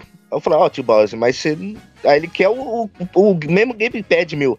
Fala, não, só roda um gamepad nesse videogame aqui. Você vai pegar ou o controle de Wii, sabe? Eu acho que foi uma mistureba muito estranha, cara. Não ficou nada claro ali. Pros mais leigos, né? Na minha opinião, ele. Ele, faz, ele teve um problema, né, também, que, é, que na verdade não é nenhum problema, né? Ele tinha uma época que a gente tinha uma ideia de que para videogame, para ser bom, tinha que ter muito gimmick, né? O Yuri tem muito gimmick, ele faz tudo. O Gamepad ele é uma tranqueira que tem de tudo ali. Se você procurar, tem de tudo. Você joga Mario 38, você sopra ali o, o negocinho, sobe a plataforma, não sei o que, e bababá, e tem TV, e tem não sei o que lá, e tinha o Reverse, tinha um monte de coisa. Aí as pessoas falam, as pessoas falam que ah, a interface do Switch é muito, é muito clean, não sei o que, mas foi justamente por isso. Porque na época do Wii U, muita gente hateou dizendo que, que o argumento era ah, porque o Yuri tem muito gimmick não tem jogo e não sei o que, não sei o que lá. O Switch ele é clean e para mim é um recado claro assim, né, da Nintendo. Vocês não queriam um videogame para jogar? Tá um videogame para jogar, porque o Switch ele é muito prático nisso, né? Uhum. Você espeta ali o cartuchinho, abriu, jogou. Você abre ali o quadradinho ali, o íconezinho e jogou. E o Wii U não, ele tinha muito gimmick, ele tinha muito, dava para fazer muita coisa bacana com o Wii U, assim extra jogos, sabe? Só que acabou que o, o, público hardcore ali, que era quem a Nintendo queria resgatar, não, não, comprou muita ideia. Eu acho que ele foi um console incompreendido, tá? Eu gosto bastante do Wii U. É, hoje eu não sei se eu compraria outro, né? Eu precisei vender o meu, mas eu não sei se eu compraria outro, porque 90% assim, do, do acervo foi espalhado, já tá no Switch. Eu acho que o resto eventualmente vai acabar vindo também. Então, mas é uma pena, é uma pena. Eu, eu gostava bastante do console, eu acho o, o design charmoso, eu gosto do gamepad, eu acho a interface bonita, ela era meio lagada, mas eu achava a interface bonita do videogame. Então, assim, é uma pena, né? É uma pena. Eu sou uma viúva do Wii U. Não, e, e, é engraçado, assim, na época eu até tinha vontade de ter um também. E, apesar de eu ver muitas das críticas e tudo mais, eu falo, cara, mas eu tenho interesse justamente pelos jogos bons que tinham no console. Só que assim, na época que eu pensei em pegar, que eu já poderia pegar, é, já estava próximo do lançamento do Switch, né? Então, meio que o Switch chegou e eu falei, não, vou segurar um pouco mais e ir direto pro Switch. Foi aí que eu resolvi pular, né? É, você tá aí um erro que eu, que eu não Sim. curto que a Nintendo cometeu foi segmentar o seu a plataforma, né? É, tem jogos que só rodam no Wii U, e isso, isso prejudica muito o consumidor, na minha visão. Inclusive, foi um dos medos com o meu com o tal do Switch Pro. O cara tem um medo da Nintendo segmentar o público. Falar, tem jogos que só vão rodar no Switch Pro. Por mais que eu veja muitos fãs de internet, somente mídia especializada, falando, ah, criamos um Switch com 16 GB. Gente, eu não quero um Switch de 16 GB RAM, eu quero um novo console. E se for para segmentar o console e ter jogos diferentes de um console para o outro, isso estraga muito a experiência final de comunidade, né? Ó, oh, fulano lá, ele pagou 10 mil reais num console hiper e só ele vai poder jogar aquele jogo. Assim, eu não acho, não acho legal para uma empresa ela acaba quebrando um pouco o seu conceito de empresa família, né? Segmentar é, o console. Inclusive no 3DS teve um pouco disso, né? Que veio o New 3DS, teve alguns jogos ah, o 3DS foi, foi, a meca disso, né? 3DS é... de tudo quanto é tipo. Aí depois o New 3DS eles fizeram só alguns jogos e desistiram da ideia, porque viram que não estava dando muito certo, né? Ainda bem que eles tiveram esse esse meio que negativo no 3DS, porque aí no Switch eles não fariam a mesma coisa. Mas assim, vendo o lado da Nintendo, sempre achei esse negócio de Switch Pro a coisa mais sem noção, assim, da galera inventar, né? Especular também sobre. E você, é, Tig Vieira, você teve o Wii U? Teve experiência? Eu não tive o Wii U. Na verdade, é, também foi outro momento que eu passei uns apertos aqui. Eu sempre quis comprar, mas não, não consegui. Foi, na verdade, um gap que eu não tive console nenhum na minha vida. Eu mudei de, de estado, tava vivendo sozinho, né? Saí da, das asas dos pais e aí aquela coisa, pagar aluguel, boleto de luz elétrica e comprar comida, não sobra muita grana no final do, dia, do mês. Pior que é verdade. Mas assim, é, eu, eu tive experiência porque meu irmão teve um Wii U e eu, durante uma época, eu, eu peguei emprestado e joguei um tempo. E apesar de ser, né, ter um, um console com todos os problemas que, que, que são conhecidos, eu, eu gostava muito de dessa primeira experiência e eu acho que isso é muito importante ser dito. Ele foi realmente a base do que é o Switch hoje. Ele foi a experiência do que a gente consegue hoje ter esse híbrido. Você conseguia não com muita distância, mas você conseguia jogar na tela da TV e aí ia para cama e continuava deitado na cama jogando. Esse tipo de experiência veio daí. E eu acho que isso é muito louvável de ser admitido.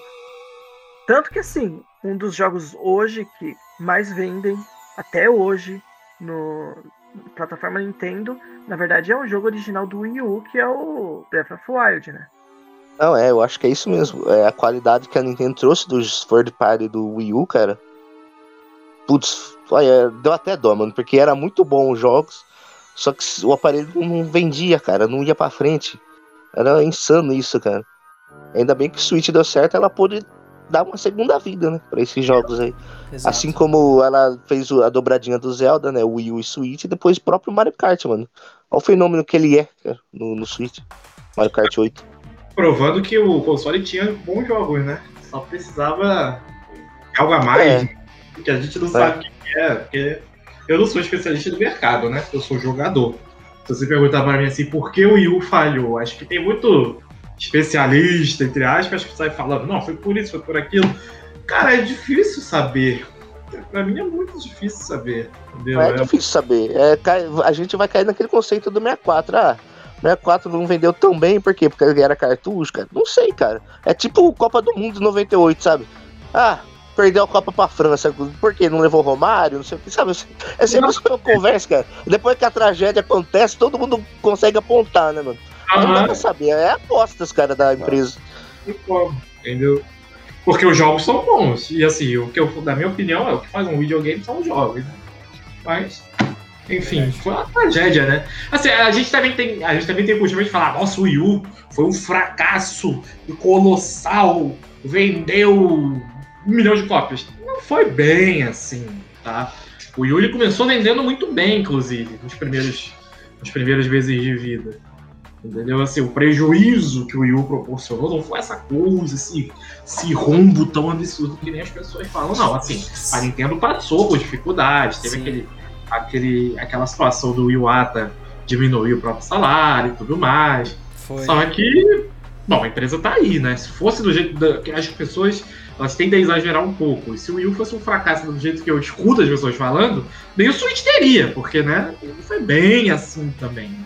É, inclusive eu lembro da época que o pessoal falava ah, a Nintendo vai falir, aí tinha 10 vídeos no YouTube do pessoal colocando esse clickbait assim. É, clickbait. É, total, velho. Totalmente sem noção. O, o Wii U, ele foi o caminho das pedras para chegar ao Switch se foi sucesso ou não é muito relativo, né? É, vale lembrar que a Nintendo é uma empresa muito voltada para sua origem do Japão. E ela trabalha bastante o é, tanto que os números que ela tem no Japão é diferente do mundo. É claro que hoje ela é bem mais internacionalizada, que o principal público dela é o público americano, onde ela mais vende e, e, falando de Wii U para Switch, aí sim ela acertou. Eu acho que o Wii U foi até uma tentativa fora do tempo. Não estava preparado ainda a tecnologia atual, o mercado atual, a disponibilidade atual. E aí ela acertou no Switch. Ela falou assim: olha, agora é o momento. E, e conseguiu fazer o que eu considero uma coisa que não vai conseguir se repetir nunca mais. A gente viveu uma coisa que é um paradigma, que é você lançar o, o seu melhor console com o seu melhor jogo. Sim. No mesmo dia. Com isso, nós já puxamos aí pro Switch, né? Que foi o console que veio, estourou e é sucesso até hoje em dia, né? Que não tem nem muito o que falar do Switch. Que eu, sinceramente, a proposta do Wii U acabou meio que vindo para moldar os, o que é o Switch hoje, né? Você pega o console, você joga na TV, ou você leva ele para, por exemplo, e passar um fax ali, né, e jogar ao mesmo hum. tempo. Então, eu já fiz isso. Eu, ixi, quem não? Acho que acho que todo mundo tem um Switch já deve ter feito isso. Se, será que o próximo console da Nintendo vai ser um híbrido também? Vocês acham isso? É, então, eu tava falando em off contigo exatamente isso. A Nintendo, ela, o Switch para Nintendo, ela te, é, é, uma faca de dois gumes. O, primeiro, o, o Switch é um sucesso. Acho que nem a Nintendo esperava que fosse ser tanto. Mas ele estabelece um padrão que pode dificultar as coisas para ela na próxima geração. Por isso eu até acho que a Nintendo vai estender um pouco mais essa geração do Switch. Por quê? Eu, como consumidor Nintendo, como entusiasta da marca, estou apaixonado pelo console. Eu, eu nunca fiquei tão a, apaixonado por um videogame como eu sou pelo Switch. Entendeu? Inclusive, hoje eu acho que o Switch é o melhor console da, de todos os tempos da Nintendo, até superando o Super Nintendo. É, na minha opinião, tá? Só que ele, ele, ele estabeleceu um padrão. E, e, e qual é esse padrão? Cara, ser um híbrido era o diferencial do Switch. É o diferencial do Switch. Na próxima geração, ser um híbrido deixa de ser um diferencial e passa a ser o básico, né? Porque, Sim.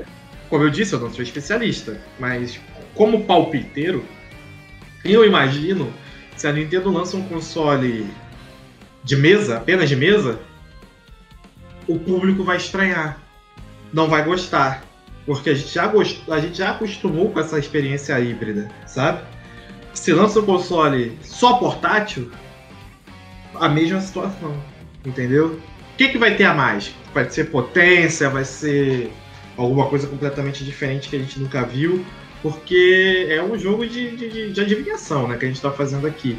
Mas se você parar para pensar, cara, é, é, é, maravilhoso, porque hoje eu estava jogando Diablo 2, eu, só, eu jogo 90% docado, sabe? Ah, minha mulher quer ver a televisão. Tiro ali, vou pro meu quarto, jogo no portátil, ela vê a TV dela, vou no banheiro atender o chamado da natureza, jogo um pouquinho ali, entendeu? Então é o que eu tô te falando. Eu tenho essa sensação de que o Switch ele estabeleceu que o híbrido agora é uma coisa que tem que ser constante em todos os consoles que virão. Entendeu? É a, cara, a gente chegou nesse. Mas, mas o Tibaus, é isso mesmo.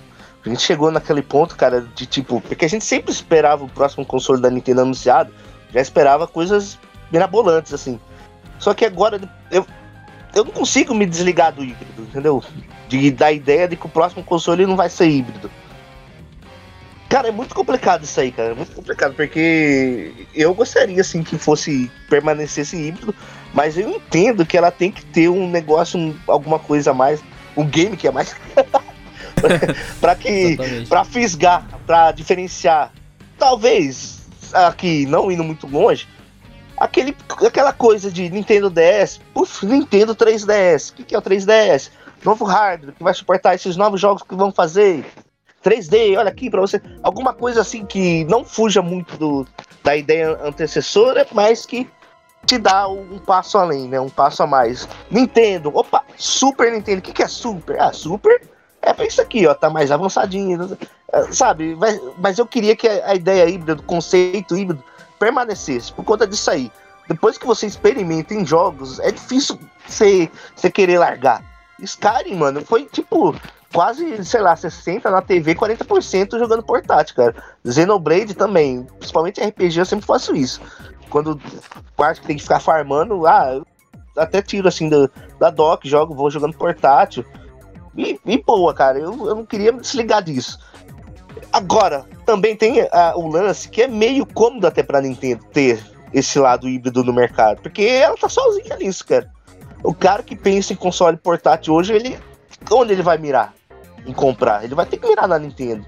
E aí ele pensa, pô, aí eu comprei pra, pra jogar portátil, eu posso ligar na TV também, né? Então ele, a Nintendo tá meio que. É, eu não acho que ela vai largar esse osso, cara. Mas pô. eu acho que ela vai estender a vida também do Switch, viu? O Splatoon 3 dá brecha para isso.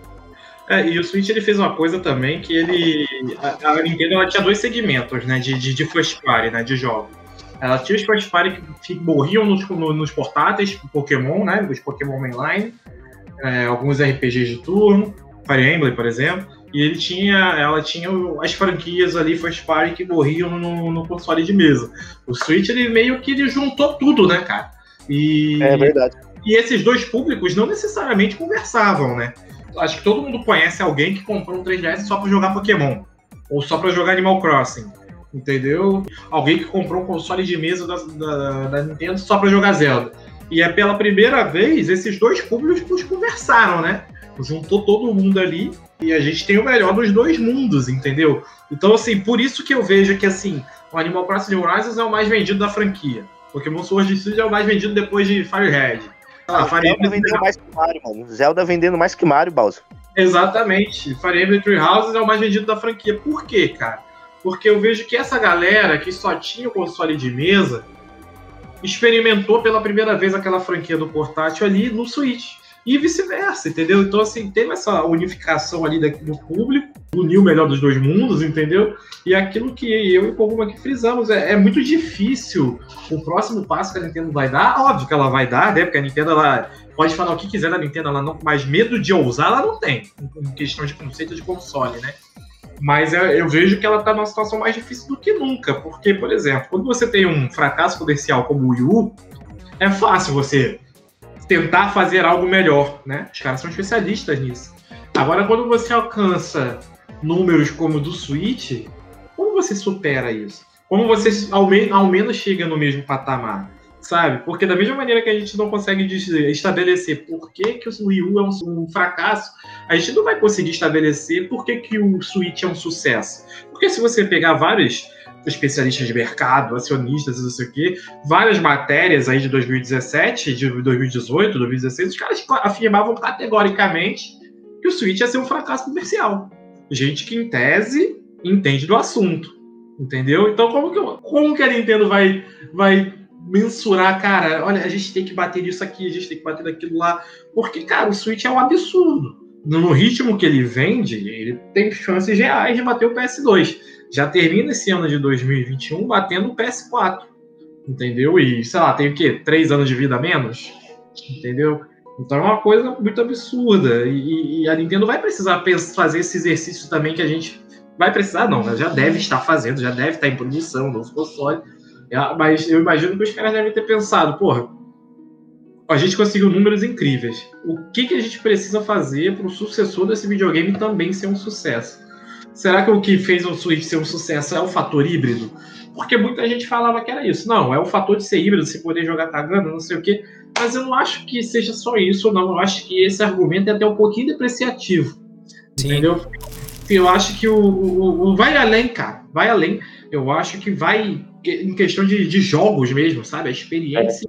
É. A line-up de primeiro ano do, do Switch foi incrível, cara. Incrível, incrível. E assim, ó a Nintendo conseguiu lançar um concorrente com ela mesma no primeiro ano, né? Sim, exato. Zelda e Mario Odyssey. Ela, é, cara, a, a, Nintendo não olha para esses prêmios. Ela fala primeiro fazer ano, trabalho. No primeiro ano de Switch, você teve dois jogos concorrendo ao jogo do ano, TGA. Todo mundo sabia que ia ser um jogo da Nintendo, não sabia qual seria. Então, se ela tivesse segurado Mario Odyssey para o ano seguinte, ela levaria os dois anos. Exatamente, exato, eu concordo, concordo. Então, assim, eu acho que você chegar e falar, ah, é o fato de ser híbrido, ele é, é, um, é um pouco simplista demais. Óbvio, óbvio. Assim, influencia demais. Mas eu acho que o lance de ser híbrido, ele pega muito mais no, no third party do que no first party. Entendeu? É, é, tem uma coisa interessante aí, que é assim, o Switch, a Nintendo chegou num ponto da tecnologia onde ela poderia realizar uma coisa que, que ela que sempre quis, né? Que era unir a base. Sim. Eu, eu estou isolada e sou rainha nos consoles portáteis. Nos consoles de mesa, eu tenho um mercado. Só que eu me coloco no mercado de console de mesa com minha filosofia e eu não, eu não sou uma concorrente dos outros, como as pessoas enxergam. Na verdade, eu estou fazendo o meu trabalho diferente. Hoje, eu, eu, eu sou. Isso é muito claro para mim. Xbox e PlayStation fazem uma concorrência. A Nintendo não está nem aí para isso. Ela vive o mundo dela. E aí ela conseguiu unir esses dois mundos e ela criou algo que mais importante do que o console, ela, ela assim, conheço muita gente que quando vai começar uma empresa fala, eu quero entrar em tal segmento. A Nintendo ela conseguiu fazer algo que nenhuma empresa, que poucas empresas fizeram. A Apple fez isso. É, eu conheço poucas outras empresas que fizeram isso. Ela criou o seu próprio segmento. A Nintendo falou assim: olha, eu vou dizer para as pessoas que é isso aqui que elas querem, é isso aqui que elas gostam, e só eu vou ter isso. Essa é a verdade. Ela criou o próprio segmento dela. Olhando para o futuro, eu não sei, é, é, eu sinto muito essa, essa, sensação também de que chegou no limite. Eu, não, eu já criei o meu segmento. É, eu e o Brian temos um cast que a gente gravou juntos aí sobre aquele, aquele tal de Switch Killer, aquela porcaria é. rico, que ninguém vai comprar aquela merda. Steam Deck, tá... ele mesmo. Steam Deck. Isso. Quem, quem vai pagar milhões naquilo para não jogar coisa nenhuma? Já nasceu morto. Nasceu morto. nasceu morto, cara. É só um brand marketing. Então, cara, ela, ela é isolada. Ela é totalmente isolada. O console hoje, na última atualização do VCharts, está com 90 milhões de vendas após cinco anos. É, ela lançou um jogo. Eu, cara, eu lembro que eu bati a boca com um amigo naquela época. Sim. Vamos parar de O jogo é conceito, o jogo é conceito. Incrivelmente, naquele ano, Breath of the Wild foi Game of the Year eu falei, cara, isso vai ditar o mercado. Ele, como assim? O mercado? Porque nós tivemos Overwatch, que é um concept game, e tivemos depois Zelda, outro concept game. Eu falei assim, cara, a indústria tem a mídia que é meio maluca, mas tudo, mas a indústria gosta de ser surpreendida na parte de games, porque é uma arte isso. E, e, e quando você traz um concept game falando assim, tudo bem, eu vou ter visual, mas não é tudo. Vou trazer concept games. E a Nintendo chega e leva, traz dois concept games num único ano e, e, e assim, é claro, produzir jogos diferenciais leva-se tempo, né? A Nintendo, ela, por que, que ela demora para produzir? Porque ela quer diferenciar, né? Por isso que existe aquela coisa, o que será Breath of the Wild 2? Ela vai apostar na mesma forma ou vai diferenciar? É óbvio que ela vai diferenciar, é da cabeça dela. E, e, e essa questão, ela, ela conseguiu falar assim: ó, eu criei um segmento onde milhões de pessoas falam assim: quero saber de gráfico, quero viver um conceito de game. Eu quero ver o conceito de game portátil, quero viver um conceito de game que eu posso ligar na minha TV, eu quero viver um conceito, quero jogar jogos que transformem. Nós temos aí Splatoon, que já veio também do Wii U, que já vinha com essa ideia de conceito, que é um jogo muito conceitual, é único do mercado o shooter, é, tem milhares de shooters. Mas se você jogar, assim, eu tenho uma sensação assim, eu gosto de todos esses shooters. Eu jogo Destiny, eu jogo Battlefield, eu jogo Warzone, eu jogo Apex, que não falei que tá jogando, mas eu sinto que eu tô jogando no universo. Quando eu joguei Splatoon, eu falei, caramba, a Nintendo conseguiu me tirar, ela conseguiu me manter no universo de shooter e me levar para outro lugar. É incrível isso. Ela tem essa, essa visão. E ela falou assim: eu só preciso de um console que caiba isso, que sustente isso. Então, realmente está além da minha possibilidade, criatividade, entender o que ela vai fazer depois. O que eu vejo, obviamente, que eu falei com o Brian, cara, achei super válido lançar lá um Nintendo Switch OLED, é, reformulação de hardware, mas sem sair na plataforma. Mas um novo console, aí eu não sei o que ela pode fazer. Realmente eu não sei penso assim, se a gente for tratar em retrospecto, vamos, vamos tentar trabalhar com esses consoles que a gente já está conversando aqui. O primeiro foi Nintendinho, depois teve o Super Nintendo, que ele já se pensou como uma superação gráfica do anterior. Aí veio o Nintendo 64, que, cuja proposta era começar a entrar no mundo 3D, que foi uma coisa quebra de paradigmas total. É, em paralelo, a gente estava tendo o Game Boy, Game Boy Color, Game Boy Advance, e aí a gente começou a ter oh, nas, nos portáteis, passamos pelo Virtual Boy, e os portáteis começaram a evoluir também em escala de hardware, né, de jogabilidade, possibilidades de jogabilidade diferentes. Com o DS, que era duas telas, o 3DS, que era a ideia das duas telas com 3D. E aí, o 3DS já tinha herdado um conceito que a Nintendo queria trabalhar no Virtual Boy lá atrás, que era o 3D. Isso a, o 3DS tentou replicar. É, aí o GameCube veio como avanço de gráfico, chegou o Wii com a, é, com a intenção de mobilidade, só que era uma coisa que a Nintendo já tinha tentado emplacar lá atrás, com o Power Glove, né? Que era aquelas luvas que se usava no Super Nintendo para tentar fazer captação de movimento. É, o Wii U, que era uma, um protótipo do Switch, na minha opinião, que já veio com a ideia do tablet, que ao mesmo tempo é, foi herdado para o próprio console do Switch, mas que tinha um pouco a ver com as telas dos portáteis. Então foi quase que um reaproveitamento de, de tecnologia, da minha visão, na minha opinião, assim, tentando fazer um chute, uma prospecção é, absurda, não é nada assim baseado em leak, em teoria, mas eu vejo que se a Nintendo for tentar alguma coisa, ela vai tentar uma coisa que ela já tentou. Porque ela faz isso. Ela investe em ideias que deram errado. Então é muito possível que o próximo console da Nintendo seja um híbrido com realidade virtual. Porque já tentaram realidade virtual no Switch. Já tá. Já é algo hum. que aconteceu no labo. Faz sentido, eu verdade. Eu penso que talvez a realidade virtual. Eu sei que o, o tio não, não acha que isso não é muito possível, mas eu acho que pode ser o caminho que a Nintendo vai abordar agora. Um portátil com realidade virtual. Então... O Tigver, acho que você foi muito bem agora, viu? Porque uh, eu lembrei até do, do Marcel lá do canal Minicast, que ele sempre fala, né? Que a Nintendo, às vezes, ela pega uma ideia que ela não vai usar e coloca guardada no armário ali. Aí quando ela vai fazer alguma coisa, até mesmo jogos, ela vai para esse armário e caça alguma ideia que tá lá arquivada. Às vezes é, o que a gente pode ser surpreendido no sucessor do Switch é algo que ela já até testou mesmo. Parece que. Eu sei que não é Nintendo, né? Mas parece que as mecânicas, tem mecânicas de Scalebound em baioneta, né? Foram reaproveitadas. Você falou disso, lembrei na hora. Mas é. A Nintendo também gosta de fazer isso mesmo. Faz total sentido. Só que assim, eu espero de coração que o Stig, que o esteja errado, porque VR pra mim, cara, é uma coisa que. sei lá.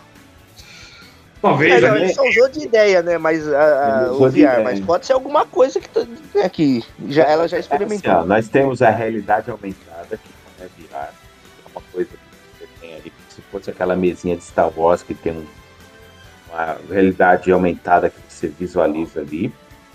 Mas assim, o, o VR é segmento.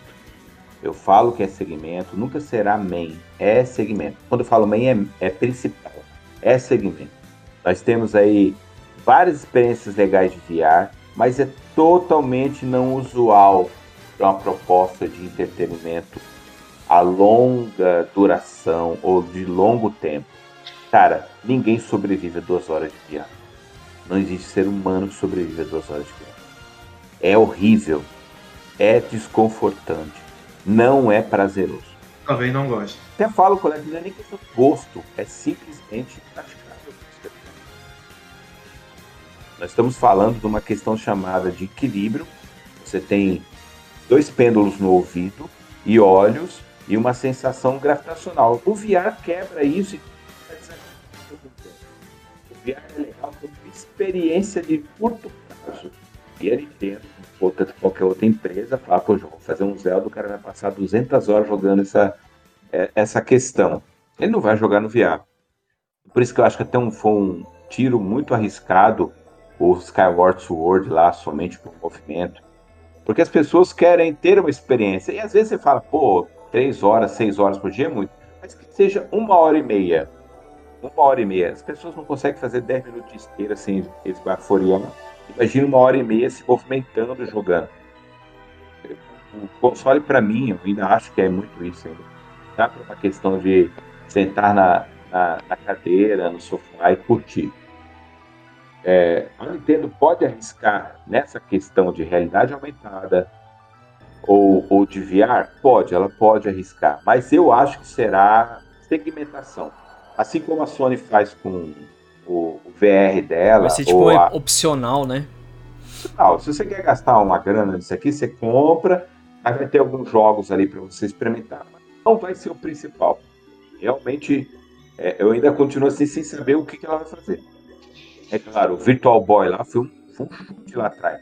Mas, cara, aquilo, aquilo hoje só serve como artigo de colecionação, de colecionador.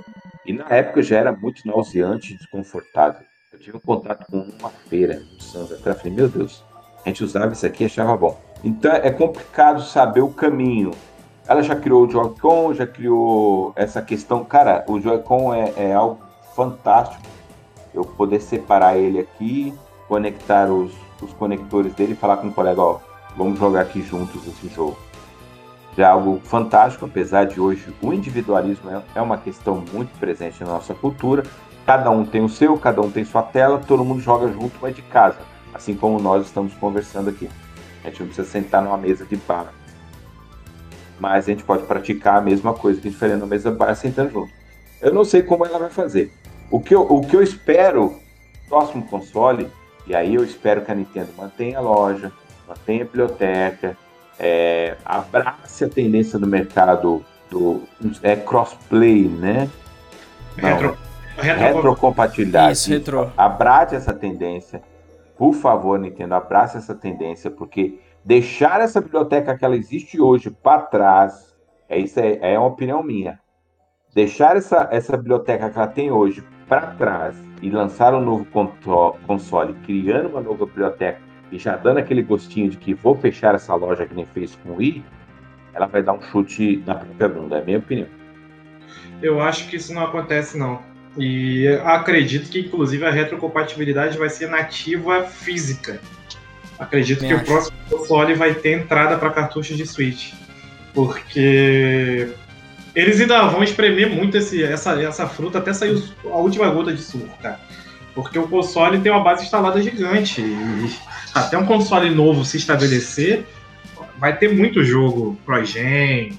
A Nintendo não costuma fazer muito isso, né? Mas Vai ter muito, eu acredito que dessa vez vai ser um pouquinho diferente. Vai ter muito jogo pro Gen, porque. Cara, eu acredito que o Switch vai acabar com a base do, do último ano dele, vai ter uns 150 milhões de base. Sim, na minha opinião. Vai, vai chegar ali no PlayStation 2. É, é, bem provável que ela passe o Wii no próximo ano. Sim. E, é. e, no, e, chegar no PlayStation 2 com 155 milhões de unidades, ela pode chegar com esse console. Bem acho. Falando em número de venda, ela pode chegar. É claro, ela vai ter que dar uma mexidinha, né? Estamos lançando OLED, estamos lançando aqui o OLED que não precisa de dock, já conecta por um aplicativo na sua TV Smart. É umas questõezinhas que ela pode dar esses pulinhos, né? Vide uhum. que ah, no, nesse mês ela lançou, eu, inclusive eu, estava jogando com meus AirDot né, no Switch. Ela falou, pera, gente, nós temos o Bluetooth, vamos lançar essa atualização. Aliás, eu não consigo entender porque segurou tanto tempo, é inexplicável, mas tudo bem lançou atualização que você pode usar fone Bluetooth no console. Então eu acho que ela vai começar a dar esse, esses upgradezinhos, sem perder a base, mantendo a Store. Ela tem chegando que a loja, né, a, a Store, é o caminho. É, é claro, mídia física vai ter. Eu, eu, até brinquei uma vez com, não sei se foi com o Brian, com um amigo, falei assim, cara, se o futuro for digital, a Nintendo vai vender Amiibo com QR Code para baixar o jogo. Vai por mim.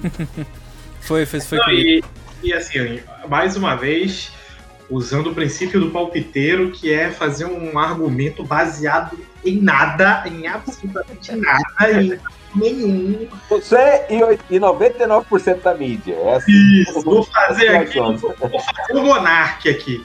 Mas eu ouso dizer que dos três públicos, o da Nintendo é o que mais consome mídia física. Porque ah, com vi, certeza. Isso é, isso aí é dados oficiais, acho. Ah, tem, deve até ter, só que eu não vi, eu tô sendo sincero. Eu tô largando no ar aqui, me jogando aos leões para alguém me corrigir se eu estiver errado. Mas assim, eu acredito que sim, que o, o consumidor de Nintendo seja o que mais consuma mídia física, porque ela é uma marca. Eu não quero falar elitizada, porque soa pejorativo quando você fala isso. Mas ela é. A Nintendo é uma empresa centenária, gente. É uma empresa centenária. As franquias. Eu já sei o que eu vou falar. As franquias têm valor agregado, né? Sim. Se você perguntar pra mãe de qualquer um aqui quem é o Mario, ela vai saber quem é o Mario. Entendeu? Mesma coisa com o Mickey, mesma coisa com. McDonald's, whatever.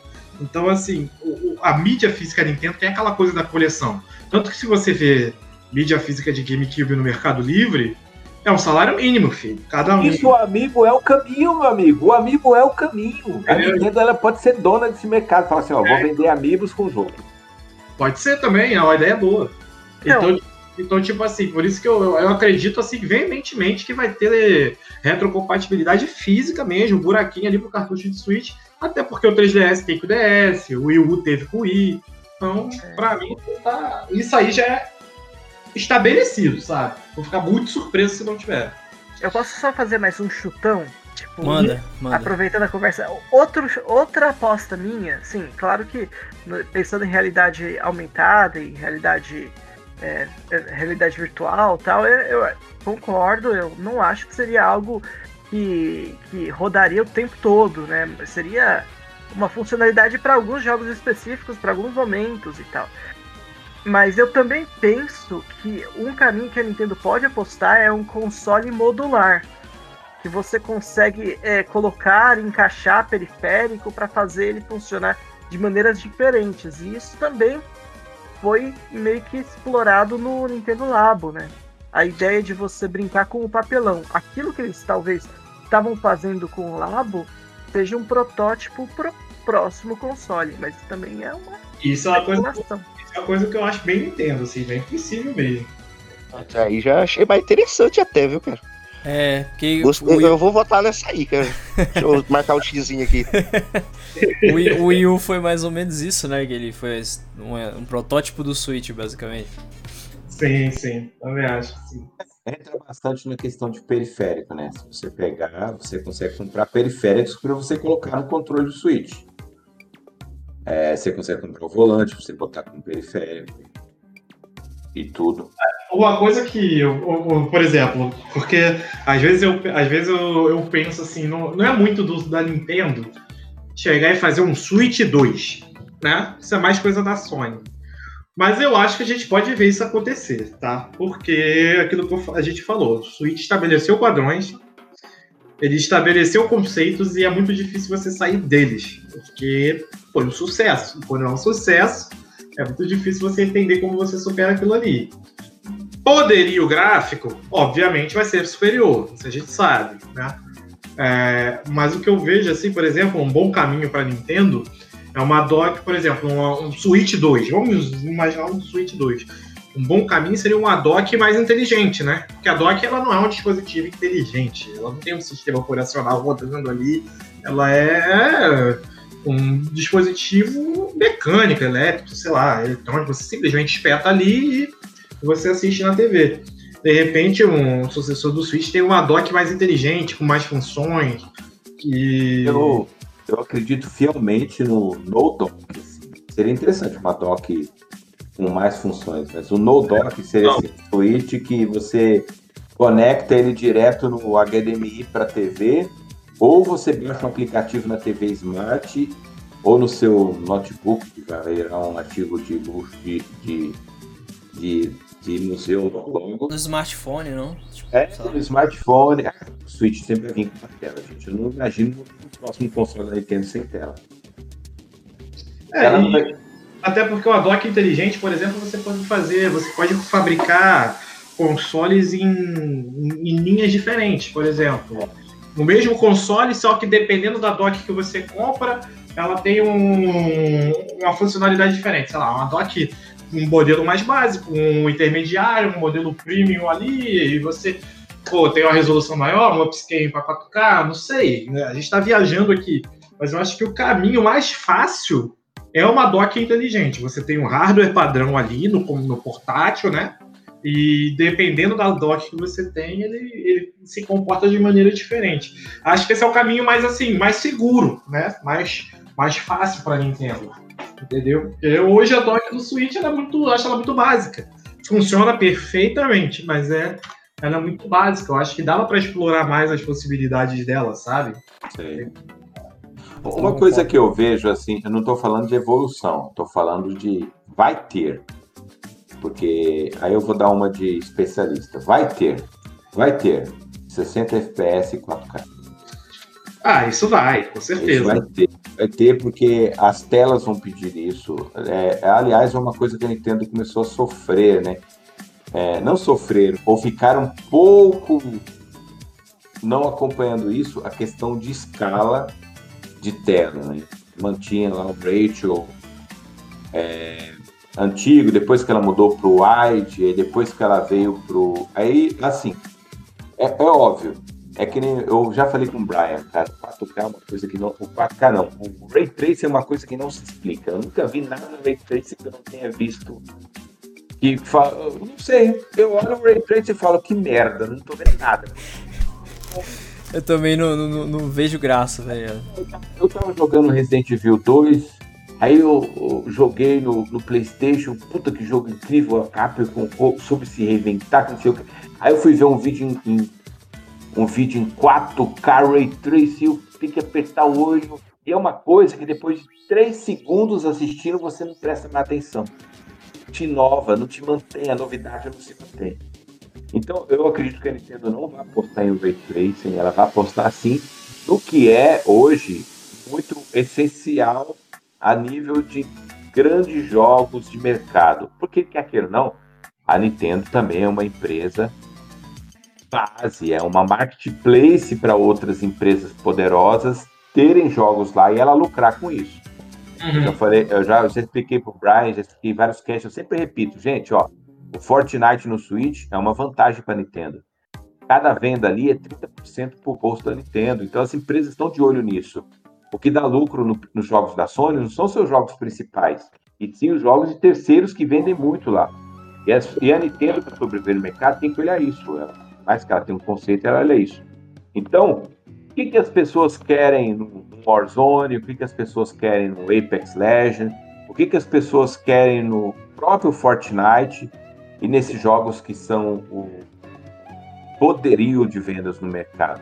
Eles querem 4K e 60 FPS. Oxe, pensei que você ia falar skin. É, não, skin, é, skin, skin, é o que, skin é o que dá dinheiro. É. Cara, eu juro pra você, assim, ó, quando eu vi o anúncio do Splatoon 3, eu falei, Nintendo, dá de graça. Dá de graça e vende skin. Tem tudo para entrar nesse mercado, mas ela tem a filosofia dela e não vai. Se ela desce de graça falando assim, ó, vamos vender skin, vamos vender temporada. Cara, eu sei, muitos gamers não gostam disso. Eu também não gosto disso muito mas eu já, eu já aceitei que tem jogos que é esse segmento.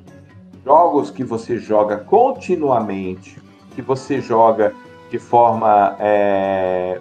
Você não precisa estar preocupando com a história. Você quer só jogar aquilo de forma contínua, competitivamente. Splatoon é competitivo, tem que ser gratuito. É o mercado, não tem como. O mercado virou para isso. E, e se a Nintendo olhar para isso no futuro, e com certeza ela vai trazer isso no próximo console, né? O 60 FPS, o 4K, o Pro Controller do Nintendo Switch é uma visão baseada nisso. Ela, meu, é, com certeza lá atrás falou, fizemos o Switch, fizemos Joy-Con. Pô, mas o Joy-Con não é um controle para caras que gostam de competição. E é um segmento muito forte no mercado. Ah, então eu vou ter que lançar um Pro Controller para as pessoas comprarem e quererem jogar competitivamente no meu console, que é o mercado. Hoje, o, o forte do mercado é isso. É, eu concordo, mas eu discordo ao mesmo tempo, se é que isso é possível. Eu entendo o que você está falando e concordo muito, até porque a gente tem um modelo de sucesso que é o League of Legends, né? Foi o, o que fez isso, estabeleceu isso mesmo. Só que eu acho que de todas, a Nintendo é a única que consegue de fato fazer dinheiro com os jogos dela, né? Com os jogos dela. Porque os jogos Fast Fire vendem muito, né? Até no Wii mesmo os jogos vendiam muito, então eu, eu, concordo contigo, sim, mas eu acho que ela não vai fazer isso com os jogos dela porque ela não precisa. Simplesmente porque ela não precisa. Entendeu? É, é minha opinião, né? Minha opinião. Sim. Não dá pra dizer que ela não tem um pé nisso ou pensando nisso, porque a gente pode ver o Mario Kart do celular, né, cara? Ele é baseado em temporadas e vem roupas temáticas de tal coisa. Agora, com Splatoon, eu não sei se ela faria isso, não, sabe? Eu também não. Mas assim, por é, exemplo. console, né? Console de, de, do console dela. Não sei se ela faria isso. Talvez se ela lançar um spin-off pra celular, alguma coisa. Mas, por exemplo, ela abriu uma exceção pro Pokémon Unite, né? O Pokémon. Ele é gratuito. Verdade, verdade, bem lembrado. você só compra É. skin, né? Você só compra E ela, ela é dona Ih, de rapaz. 50% da compra que é um Tô vendo company. que Splatoon 3 é, é- é free to play. Deixa eu ver aqui os valores dele. Já pensou? Isso. Porque ela não vai perder a sua essência. Ela nunca vai É, assim, ser é, dessa, Estou saindo daqui convencido que é free to play, rapaz. Deixa eu ver aqui quanto que vai custar Não, já os passes. Eu sei que é um pouco fora da pauta, mas eu acho que não é, não. Quer dizer, tenho certeza que não é, mas vou te dar um argumento por quê. Toda vez que eu vejo um trailer de Splatoon 3, eu tenho muita convicção de que ele vai ter uma campanha single player meio. meio... É, Robusta, né? Isso que eu tô robusta, parece, falando né? é especulação. É, eu sei que ele vai ser um jogo single player, é, vai ter um lado standalone, não vai ser um, um game on servers. né? Aham. É, isso é, mas a minha ideia é que se a Nintendo fizer isso com o Splatoon, ela explode esse jogo. Agora, ela ela talvez seria até interessante no sucessor do Switch e tal, não sei o que, ela bolar uma IP que ela talvez trabalhe com isso. Seria até interessante pra ela. Uma É nova isso- IP, sabe? Talvez o- minha ideia. É isso que eu quero. Eu Talvez quero o Ninjala Nintendo, Tentou isso. né? isso. É, o Ninjala tentou, mas É. é. é uma execução um pouco fraca, né? Ninjala, olha só, gente, Ninjala não é uma É, ele, ele acerta e falha muito. E ele não é uma IP da Nintendo, Ninjala. Tá? É, é Não, feito, não, não, é não, feito não. por terceiro, exatamente. Mas dela própria aí eu acho que teria dado Ele mais tem certo. um contrato de exclusividade ali, provavelmente, mas não é uma IP da Nintendo. É, o é- Splatoon é, é a chance de fazer isso. Sim. Cara, e cabe tudo ali. Cabe Battle Royale, cabe multiplayer online gratuito, cabe passe temporada. Porque ele é um jogo muito com cara de entrar pro on-service, né? Temporada, essas coisas. Eu, eu já aceitei, já aceitei que tem jogo que é temporada. Eu mesmo jogo o Dash, eu gosto muito do lore, do universo, gosto muito da história, mas é um jogo temporada. né? Porque, assim, é, é, existe um- uma questão do público não gostar, do público hatear, do não entender. Cara, se você, se você não paga por um jogo, ele tem que lucrar de alguma forma. Então Sim. esse mercado é isso. A Nintendo, graças a Deus, eu tenho certeza que a Nintendo nunca vai fazer isso com o Zelda, a não ser que um dia ela lance um MMO de Zelda. Aí seria uma loucura. Ela nunca vai fazer isso com o Mario, né? a não ser que ela queira fazer um modo de Mario Party. Porque o Mario é interessante, né, cara? Ela tem um carinho muito poderoso nas suas versões principais de Mario, mas também deixa o Mario fazer tudo quanto é merda, né? Mario Golf, Mario... Não, não que sejam ruins, são bons jogos, mas ela deixa eles viajar longe nessas questões. Tem o Mario Rabbids, que é um bom jogo, é um bom jogo. Foi o primeiro, foi o primeiro jogo, foi a primeira vez que eu me interessei por um jogo de estratégia do estilo turnos, né? Também. Que é o também. Mario Rabbids. Sim. É, eu já jogo bastante jogo assim. Mario Rabbids foi só mais um pra mim. Mais um muito bom. Mas eu já joguei lá. já. Sim. Sempre joguei jogo assim. Inclusive Fire Emblem, que é da Nintendo também. Né? Sempre joguei muito Fire Emblem. Cara, eu sou apaixonado. O dia que eu achar um pouco mais em conta, eu compro Captain Toad. Eu acho incrível Ô, esse jogo. rapaz. Esse jogo é incrível. Esse jogo é incrível. É incrível, muito genial, cara. O- o- os- nossa, eu adoro esse jogo aí. Eles são muito inteligentes e é um jogo assim que apesar dele você ter que quebrar a cabeça, ele não te irrita, cara. Ele é bem terapêutico. É, ele gostou de jogar e você sente o desafio, mas você gosta daquilo.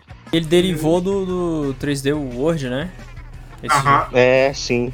Isso eu achei interessante. Tipo, eles fizeram só uma mini, mini gameplay ali. mi- mi- como é que é? Minigame, né? Dentro do jogo. E as pessoas gostaram tanto, né? É. Creio eu. Sim, Porque quando é assim é porque a aceitação foi muito boa, né? Então, exatamente. provavelmente a aceitação foi legal e eles decidiram lançar o jogo. Beleza. Bom, então, gente, vamos concluir aqui que a gente já deu até um tempo bacana aqui. Muito obrigado aí novamente a todos que ouviram, a todos que assistiram também. Obrigado aos convidados. Vamos lá, cada um passando as suas redes sociais aí. E se quiser comentar mais alguma coisinha também, começando com o Koguma aí. Bom, galera, foi um prazer aí. Agradecer o convite aí do Brian. Esse papo aqui foi muito louco, mas deu pra dar boas risadas também. foi bem legal. E quem quiser me seguir, atualmente eu tô lá no Twitter lá. E é isso aí, é nós. Estamos aí, cara. E se for falar de Nintendo aí, pode chamar também. Vai dar um jeito. Opa, beleza. E agora o tio Bowser também. Manda aí. Agradecer o convite também, cara. Agradecer todo mundo que tá aqui comigo. Foi bem bacana a conversa. e dizer que eu fico muito triste quando o Koguma fala as redes dele e não fala o canal dele no YouTube, porque. Faz as nossas esperanças irem pelo ralo. Mas você pode me achar no Twitter também. É Uncle Bowser com dois R's no final. Uncle Bowser. Entendeu? Valeu. Valeu. Matoso. E as suas redes aí, mano? Patrões, eu sou a roupa Outer Gorila, tanto no Twitter quanto no YouTube. Outer, como se lê, gorila com dois R's. É o gorila sideral lá. Uh, me sigam lá, eu faço lá todo tipo de vídeo, menos TikTok.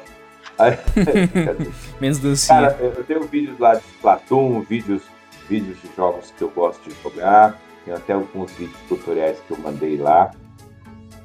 É, tô, em breve eu vou lançar um vídeo do. Eu faço um review dos meus AirDots, principalmente configurando o Switch. Ou seja, tem um milhão de vídeos desse aí, então se tem um milhão de vídeos eu posso fazer o meu também. Boa. Cada um faz do seu jeito. E tô mandando aqui o meu. Cara, já que é um, é um cast Nintendo, cara, SW4507-3691-3705. Me adiciona lá. Sinto saudade de jogar com a galerinha no Switch. Hoje, é, eu, eu, sei que é, acabou o cast, mas vou deixar o último comentário. Nintendo, lança seu aplicativo Pere no console já tá na hora. Eu sei que, é, é, é eu sei que dá para conversar pelo Discord no celular com as outras pessoas, mas seria muito bom ter o seu aplicativo de, de chat no próprio console. Acho que o caminho é esse para um próximo console também. Verdade, também concordo. Tig Vieira, fala aí tuas redes, mano, e qualquer comentário que você quiser falar também. Oi, gente, foi muito boa a conversa, adorei. Né? Tô aqui, né? até falei pro, pro tio que é, cercado de pessoas assim, eu não tenho nem, nem o que vestir. Eu tô realmente muito honrado em ter sido chamado. Obrigado por tudo, foi, foi uma delícia. É, vocês podem me encontrar no, no Twitter com o, o nick Bolacha de Limão. e é isso, é isso. Vamos, vamos conversar, vamos, vamos jogar junto. Estamos aí pra, pra somar. Opa, maravilha. Já deixa o teu, tua conta aí da Nintendo aí pra eu te adicionar também. Que acho que só não tem você. Eu tenho o Koguma, eu tenho o, o Tio Bowser, mas ainda não joguei com eles, né? A gente tem que marcar uma jogatina aí. Ah, vamos marcar, foi. Pode deixar. Eu Pô, mando, mando. Fechou, sim. mano. Então beleza. E. Te... Diga, Koguma. A gente jogou 10 minutos de Overwatch. É verdade, a gente jogou Overwatch, só eu e o Koguma jogamos Overwatch, mas depois a gente pode jogar um Pokémon Unite aí ou qualquer outro jogo que vocês quiserem. Mario Kart, Smash, é nóis aí. Smash é bom, hein? Smash é bom. Smash seria da hora, cara. Vamos pegar um dia aí pra gente jogar Smash. Bom, gente, Eu muito. Posso falar minha polêmica? Diga. Smash não é jogo de luta. Lá vem ele. então terminamos o cast, né? depois dessa não é possível que você vai falar isso no final, né, cara? Eu já ia dar um ban aqui. Eu tava adicionando, parei, parei de adicionar o cara aqui, eu tava digitando o número. Pois é. Brincadeira. Rapaziada, a gente fez, acabou de fazer um cast de Dark, a gente Isso. tava viajando no tempo, voltamos a 2010, onde as pessoas dizem que Smash não é jogo de luta. ai, ai. Bom, gente, muito obrigado a todos novamente. Obrigado a você que ouviu. O meu é, Twitter aí também arroba e Estou aí também no YouTube, na Twitch. Então, gente, o que, que aconteceu? Eu acabei ficando muito cansada e dormindo no meio da, do podcast. E daí eu vim aqui dar uma satisfação para vocês e deixar vocês com as minhas redes sociais. Que no caso a minha Twitch é xxofélia xx é xx duas vezes no início e no final, tá? E o meu Instagram é Ofélia Gamer X, tá? É nóis, valeu, obrigado galera novamente, valeu!